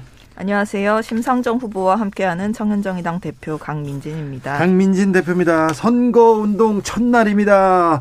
어땠습니까, 권지웅 위원장? 네, 오늘 이제 후보님이 이재명 후보께서 부산에서부터 지금 서울로 올라오셨습니다. 네. 마지막 유세를 하고 계신데 사실 저희도 이제 공개 모집을 해서 시민 발언자를 모으고 있었거든요. 네. 그래서 대구에서 처음으로 유세하는 20세 청년이 발언을 했어요. 네. 그러니까 이제 대구는 일자리가 많이 없는데 괜찮은 일자리가 특히 없는데 뭐 120시간이나 아니면 최저임금 없애자 뭐 이런 이야기들이 아니라 정말로 괜찮은 일자리를 만드는 것이 필요하다 이런 이야기를 했고요. 그리고 이제 청년 선대위도 저희가 이제 유세차뿐만이 아니라 시민들에게 개방하는 게 유세 피켓의 내용도 시민들을 통해서 받아 받고 있어요. 네. 그래서 어제 신촌과 망원에서 시민들의 말을 담은 피켓으로 피켓팅을 시작했습니다. 아, 김용태 최고위원 네, 저희 그 국민의힘은 오늘 후보님께서 서울에서부터 대전, 대구, 부산 X자 어, 형태로 유세를 네. 시작했고요. 저희 국민의힘이 이번에 국민 누구나 유세차에 오르실 수 있도록 어, 유세의 힘이라는 어플리케이션을 개발을 했습니다. 그래서 뭐 핸드폰에 어, 그 마켓에서 유세힘을 검색하시고 다운로드 받으시면 어, 그 앱을 통해서 국민 누구나 어, 유세 차에 올라서 본인들 아, 메시지를 전달하실 수 있도록 애플리케이션에다가 했습니다. 이렇게 메시지를 보내면 국민 일반 국민도 유세 차에 오를 수 있습니까? 저희가 중앙당 5톤 트럭을 지금 국민들께 내드리려고 하고 있고요. 아, 오늘도 많은 지역에서 서울, 대전, 대구, 부산에서 어, 후보님 연설 전에 어, 많은 분들께서 신청을 해주셨고 아니 근데 근데 그 일반 국민이 그 유세 차량에 타서 마이크를 잡는 게 그게 선거법에 걸리지 않나요? 아닙니다. 국민 누구나 선거 운동을 하실 수 있는 분들 그러니까 네. 만 18세 이상이죠. 그분들하고 또 이제 외국인을 제외한 나머지 분들은 누구나 어, 유세차에 올라서 네, 홍보할 수 있습니다. 참정권 그래요? 네. 자격 그러니까 자격을 가진 사람이 지정하면 누구나 올라올 수 있습니다. 아 몇 년 전에만 해도 네. 이명박 정부 시절에 제가 네. 이렇게 이제 취재하러 가고 그러지 않습니까? 한마디 해달라고 해가지고 마이크 잡고 얘기하잖아요. 그럼 선거법으로 끌려가고 그랬어요. 그러니까 간단한 등록 과정이 필요한 것 같더라고요. 그래요? 네, 네. 아닙니다. 그 선거 어.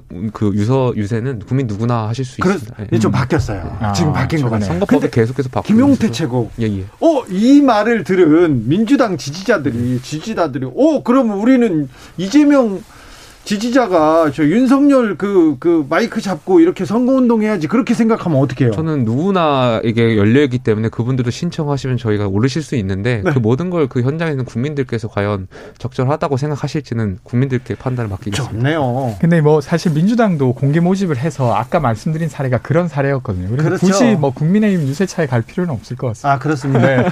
자, 알겠습니다. 자, 정의당 심상정 후보는 어디에서 어떻게 연설을 하고 있을지 유세 현장 분위기 한번 보고 오겠습니다. 이번 대선은 대전안의 길목에선 대한민국의 진로를 결정하는 중차대한 선거입니다. 그럼에도 이번 대통령 선거는 역대급 비호감의 부끄러운 선거가 되고 있습니다. 양당 후보들의 도덕성 최악입니다.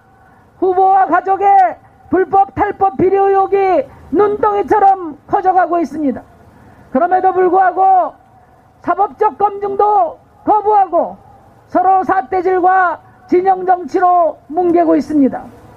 오직 표만 쫓는 표플리즘으로 노선과 정책 차이마저 실종되고 있는 대선입니다. 대한민국의 역주행에 단호하게 막아서겠습니다. 기필코 양당, 양당 체제를 넘어서서 미래를 향한 정치 교체를 이뤄내겠습니다. 심상정 후보는 전주로 갔네요. 전주 롯데백화점 앞에서 아, 유세를 하고 있었습니다. 강민진 대표, 자 정의당은 어떻게 지금 선거를 치르고 있습니까? 네, 오늘 심상조 후보님이 첫날 대선 선거운동 첫날을 호남 전북에서 시작을 하셨고요. 저도 네. 이제 같이 갔다 왔는데 아 다녀오셨어요? 네, 눈발이 많이 날렸습니다. 네. 네, 날씨는 맑았는데 눈발이 좀 날려서 운치는 좋았고요. 네. 네, 심상조 후보가 말씀하신 것처럼 지금 양당 정치가 아닌 대안이 심상정 후보밖에 없게 되는 그런 대선으로 치러질 전망이 있고 그리고 이제 심상정 후보께서 녹색복지 대통령 시대를 열겠다. 그리고 대기업과 중소기업, 노동자, 소비자 모든 경제 주체들이 공정하게 경쟁하고 정의로운 대가를 받는 그런 나라 만들겠다 이렇게 말씀하셨습니다. 유세 뭐 대선 유세 그 전에 보신 적 있으세요? 어, 지난번 대선 때는 제가 당직을 맡고 있지는 않았어요. 네. 시민으로서 봤었죠. 아, 그래서 당원으로서 봤고. 이번 네. 이번에 저, 그 청년 정의당 대표로 이렇게 유세 참여하고 같이 가보니까 어떻던가요? 어, 일단 지나가시는 시민들이 어, 차 이렇게 지나가시면서 손을 많이 흔들어 주셨고요. 네. 어, 그리고 어, 물론 저희가 이 큰 당들만큼 돈이 많지 않기 때문에 아마 규모나 이런 것들은 작을 겁니다. 하지만 이제 그런 어떤 선거 운동의 규모보다는 국민들께서 우리가 이야기하고자 하는 바 어, 절박하게 어, 말씀을 드리면 더 들어주실 거라고 생각을 하고요. 저희가 이번에 기획 유세단을 네 가지 종류를 꾸렸어요. 첫 번째는 2030 유세단이고요. 제가 이제 그 단장을 맡게 됩니다. 네. 그리고 두 번째는 네, 두 번째는 전태일 유세단 해서 우리 사회 다양한 노동자들 찾아갈 예정이고요. 그리고 세 번째로 기후 대선 어 지금 이 이번 중요하죠? 대선에서 예, 실종된 기후 위기 의제를 어 되살리기 위한 지구 방위 유세단을 어 출범을 시킬 예정입니다. 네. 그리고 마지막으로 차별에 반대하는 페미니스트 유세단이 어 모두 다 함께 한 마음으로 뛸 예정입니다. 페미니스트 유세단요? 네. 저 궁금한 게 있는데 예? 첫 유세시다 보니까 아마 응원도 많이 하시겠지만 비난하시는 분들도 많으실 거거든요. 어느 정당이나 마찬가지로 저희도 그렇고 뭐 민주당 쪽이나 그런데 이번에 유세하시면서 비난하시는 분들을 만나시지 않았나요? 오늘? 어, 이번에는 없었어요. 근데 이제 약간 장소 특성이 네. 이렇게 반대 집회나 이런 걸 열기에 좀 적, 적합하지 않은 장소 특성이 있었던 것 같고 아마 앞으로는 그런 위험성이 있을 수는 있을 것 같습니다. 호남에서는 또 뭐 전주 분들은요 그렇게 나서서 나서서 이렇게 비난하고 그러지 않습니다. 저희 이번 전주 호남 분들이 저희 국민의힘 굉장히 많이 응원해주고 계셔가지고 아, 그래요? 굉장히 감사하게 생각하고 있습니다. 전주 사람들이요? 뭐 전주뿐만 아니라 호남 전주. 아 이번에 열정 열차 때. 예, 많은 분들께서 많이 응원해 주시고 계십니다. 저도 부산이랑 대구 다녀왔는데 엄청 응원 많이 받고 왔습니다. 아, 저희 당을. 좋아, 이러면 잘하면 좋습니다. 코로나 시대라 네. 조금 유세도 좀 달라질 거라고 생각했는데 예전에 보던 풍경하고 비슷하, 비슷하더라고요. 이게 이제 선거법이 사실은 좀 제약되는 부분이 많아서 지금 하는 방식이 그나마 효과적인 방식이라서 그런 부분도 있는 것 같습니다. 그렇습니까? 네. 자, 권지훈 권지웅 위원장이 어, 이번 주제 던져 주십시오. 아, 그 며칠 전, 그러니까 어제죠. 그 윤석열 후보께서 사법개혁 관련한 공약을 내셨어요. 네, 많이 거기 냈어요. 내용 보면 법무장관의 수사지휘권을 폐지하겠다, 검찰에 대한. 네. 그러면 이제 한 번 임명하고 나면 민주적 통제가 불가능한 구조로 들어가게 되는 거거든요. 근데 이거는 이제 문재인 정부가 그간 검찰 개혁했던 걸 되돌리는 정도 수준이 아니라 정부가 수립된 이래 어, 계속 유지되었던 민주적 통제 방식을 아예 없애겠다고 노골적으로 말한 거예요. 그러니까 그냥 검찰 출신의 후보 정도가 아니라 검찰을 대변하는 검찰총장 후보의 공약이 아닌가 이런 생각이 들고요. 그 좀 우려되는 건 사실 문재인 정부를 특별한 근거 없이 적폐로 사실은 전제하고 이야기했던 바가 있었잖아요. 그러니까 보복의 정치가 다시 되살려지는 거 아닌가 이런 우려가 있는데 지금 이번 공약을 통해서 사실은 더 그것을 노골적으로 이야기하는 거 아닌가 이런 우려가 있는 것 같습니다. 김용태 최고위원 지금 권지웅 위원장이 말씀에 좀 어폐가 있으신 게 법무장관의 검찰 수사지휘권을 폐기하겠다고 저희 후보님께서 말씀하셨고 이거는 저는 검찰 공화국을 만들겠다는 게 아니고 검찰의 수사권을 더 독립시키는데 일조한다고 생각하거든요. 왜냐하면 저희 생각해 보십시오. 윤석열 총장 어 현장 현재 아 전직 그 검찰총장 재직 시절에 정당하게 수사하시다가 추미애 법무부 장관께서 수사지휘권 발동하시면서 식물총장 되시지 않았습니까? 저는 이러한 부분 법무부 장관은 누가 임명합니까? 대통령이 임명하시고 정부가 살아있는 권력에도 검찰이 정, 어, 문제가 있다면 공정하게 수사를 해야 되는데 지금 정권에서는 이것을 막다 보니까 이러한 폐단을 막고 또 검찰의 어떤 수사권을 독립하기 위한 조치로서 저는 저희 후보님께서 말씀하신 게 더 일리가 있다라고 생각하고 있습니다. 강민진 대표? 저는 문재인 정부 들어서 내내 사실 검찰이 화두였잖아요. 네.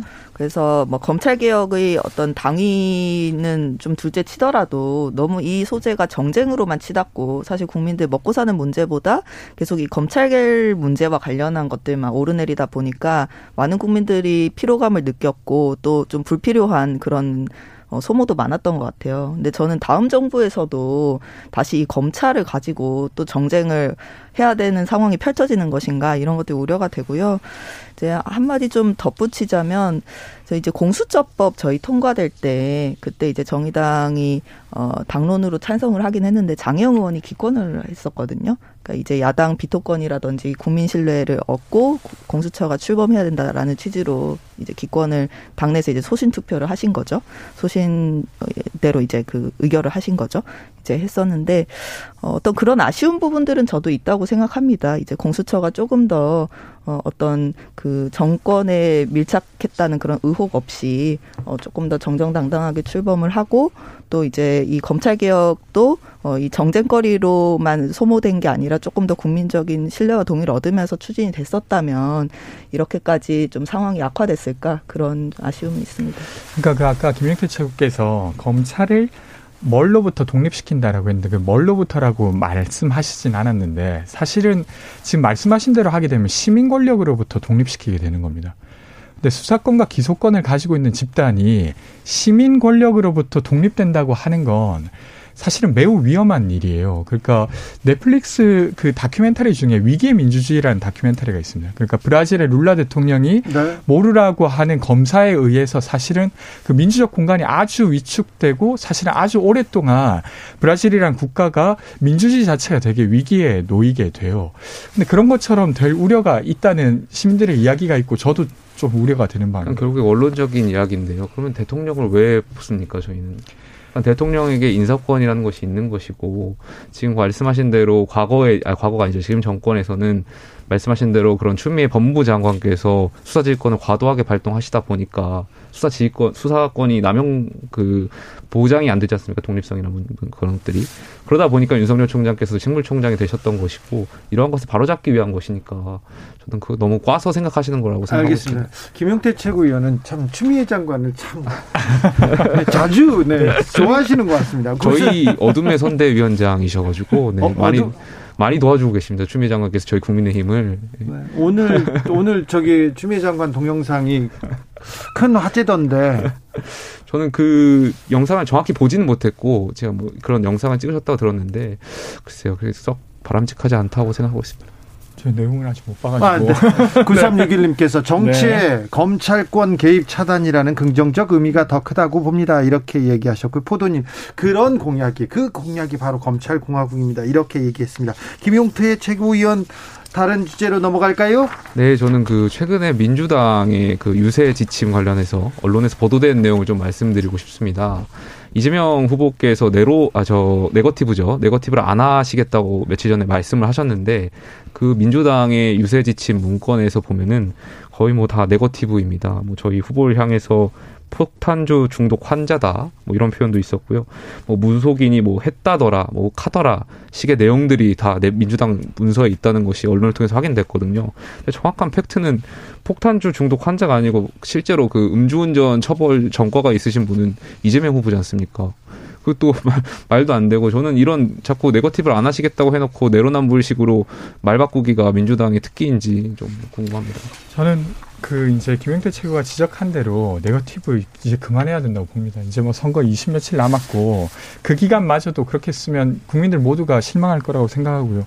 근데 이제 그렇게 생각 강하게 생각하는 사람이 있는가 하면 민주당 내에서도 여전히 이제 지적할 건 지적해야 된다. 그리고 누군가 보기에는 충분히 네거티브한 주제까지도 이야기하시는 분이 있어서 저도 이 부분은 좀 아쉽다고 생각합니다. 그러니까 저는 그 네거티브에 범위가 있다고 생각해요. 그러니까 뭐 무차별적으로 던져보고 하는 그런 의혹 제기식 네거티브는 지양돼야 된다고 생각되고요. 네. 확실하게 연루되어 있거나 의혹이 합리적인 의혹 제기는 필요하다 이렇게 생각하고 네. 있습니다. 강민진 대표. 네, 네거티브보다는 정책 비전을 더 많이 이야기하는 선거 됐으면 좋겠습니다. 네, 강민진 대표가 꺼내든 화두는 뭡니까? 이번에 심상정 후보와 이재명 후보 간의 설전이 진행이 되고 있습니다. 살찐 고양이법. 네. 이 살찐 고양이가는 죄는 없고요. 네, 이게 최, 최고 임금 제한법인데 어, 이 이제 심상정 후보의 공약에 대해서 이재명 후보가 어, 이 공약 실현되면 삼성전자가 몰락하고 시진핑이 미소 짓는다 이렇게 이야기를 하면서 이제 논쟁이 시작이 됐습니다. 이 최고임금제 살찐 고양이법 내용을 살펴보면 국회의원 보수는 최저임금의 다섯 배 이내, 공공기관은 일곱 배 이내, 민간기업은 삼십 배 이내까지로 제한을 하고 네. 그걸 초과하는 금액은 세금으로 환수를 해서 네. 이 저소득층 복지에 쓰자라는 내용인데요. 어, 우리 불평등 현실이 다들 아시겠지만 굉장히 격차가 큽니다. 심화되고 있고요. 네, 상위 10%가 어, 이제 하위 50%가 벌어들인 소득에 비해서 14배를 벌어들이는 상황이고요. 그 예를 들면 현대자동차 이런 데는 납, 거기 현대차 납품하는 하청 기업 비정규직 노동자들이 최저임금 받을 때 현대자동차에서 최고임금 받는 그 기업 임원들은 최저임금을 158배를 받거든요. 그럼 이 158배라는 것이 정당하냐? 과연 노력을 158배만큼 더 해서 정당하게 버는 것이냐? 아니면 뭐 능력이 158배만큼 더 많은 것이냐? 이것을 묻는 것이죠. 근데 이제 이재명 후보가 이 심상정 후보 이 최고임금제에 대해서 비현실적이다. 어, 그렇게 하면 이제 중국으로 어, 임원들이 다 넘어갈 것이다. 뭐 이렇게 이야기를 하셨는데요. 저는 이재명 후보님한테 묻고 싶어요. 이제 물론 그렇게 생각을 할 수 있습니다. 이 어떤 규제 없이 자유시장 경제에 맡겨서 자본주의 논리대로 부자는 뭐 부자가 되고 또 가난한 사람들이 여전히 가난하고 어떤 개입을 최소화하자 이런 사상을 가질 수 있는데 그것을 우리는 보수라고 부르죠. 그럼 이재명 후보님은 윤석열 후보보다 뭐가 다른 겁니까?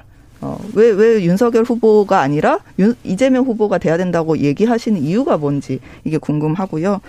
어, 지금 이제 이재명 후보가 비현실적이다 이렇게 말씀하시는데 이게 유례가 없는 게 아닙니다. 우리 자본주의 첨단에 달리고 있다는 미국에서 이미 몇십 년 전에 루즈벨트 대통령이 한해 2만 5천 달러, 지금으로 치면 한 5억 원 정도 되는 연봉 이상을 가져갈 수 없게끔 그렇게 그, 그 정도 이상 버는 사람은 세금으로 환수를 하겠다 이런 이제 발표를 했고 이것을 당시 의회에서 소득세 최고 세율을 94%로 매기면서 반영을 했던 바가 있습니다.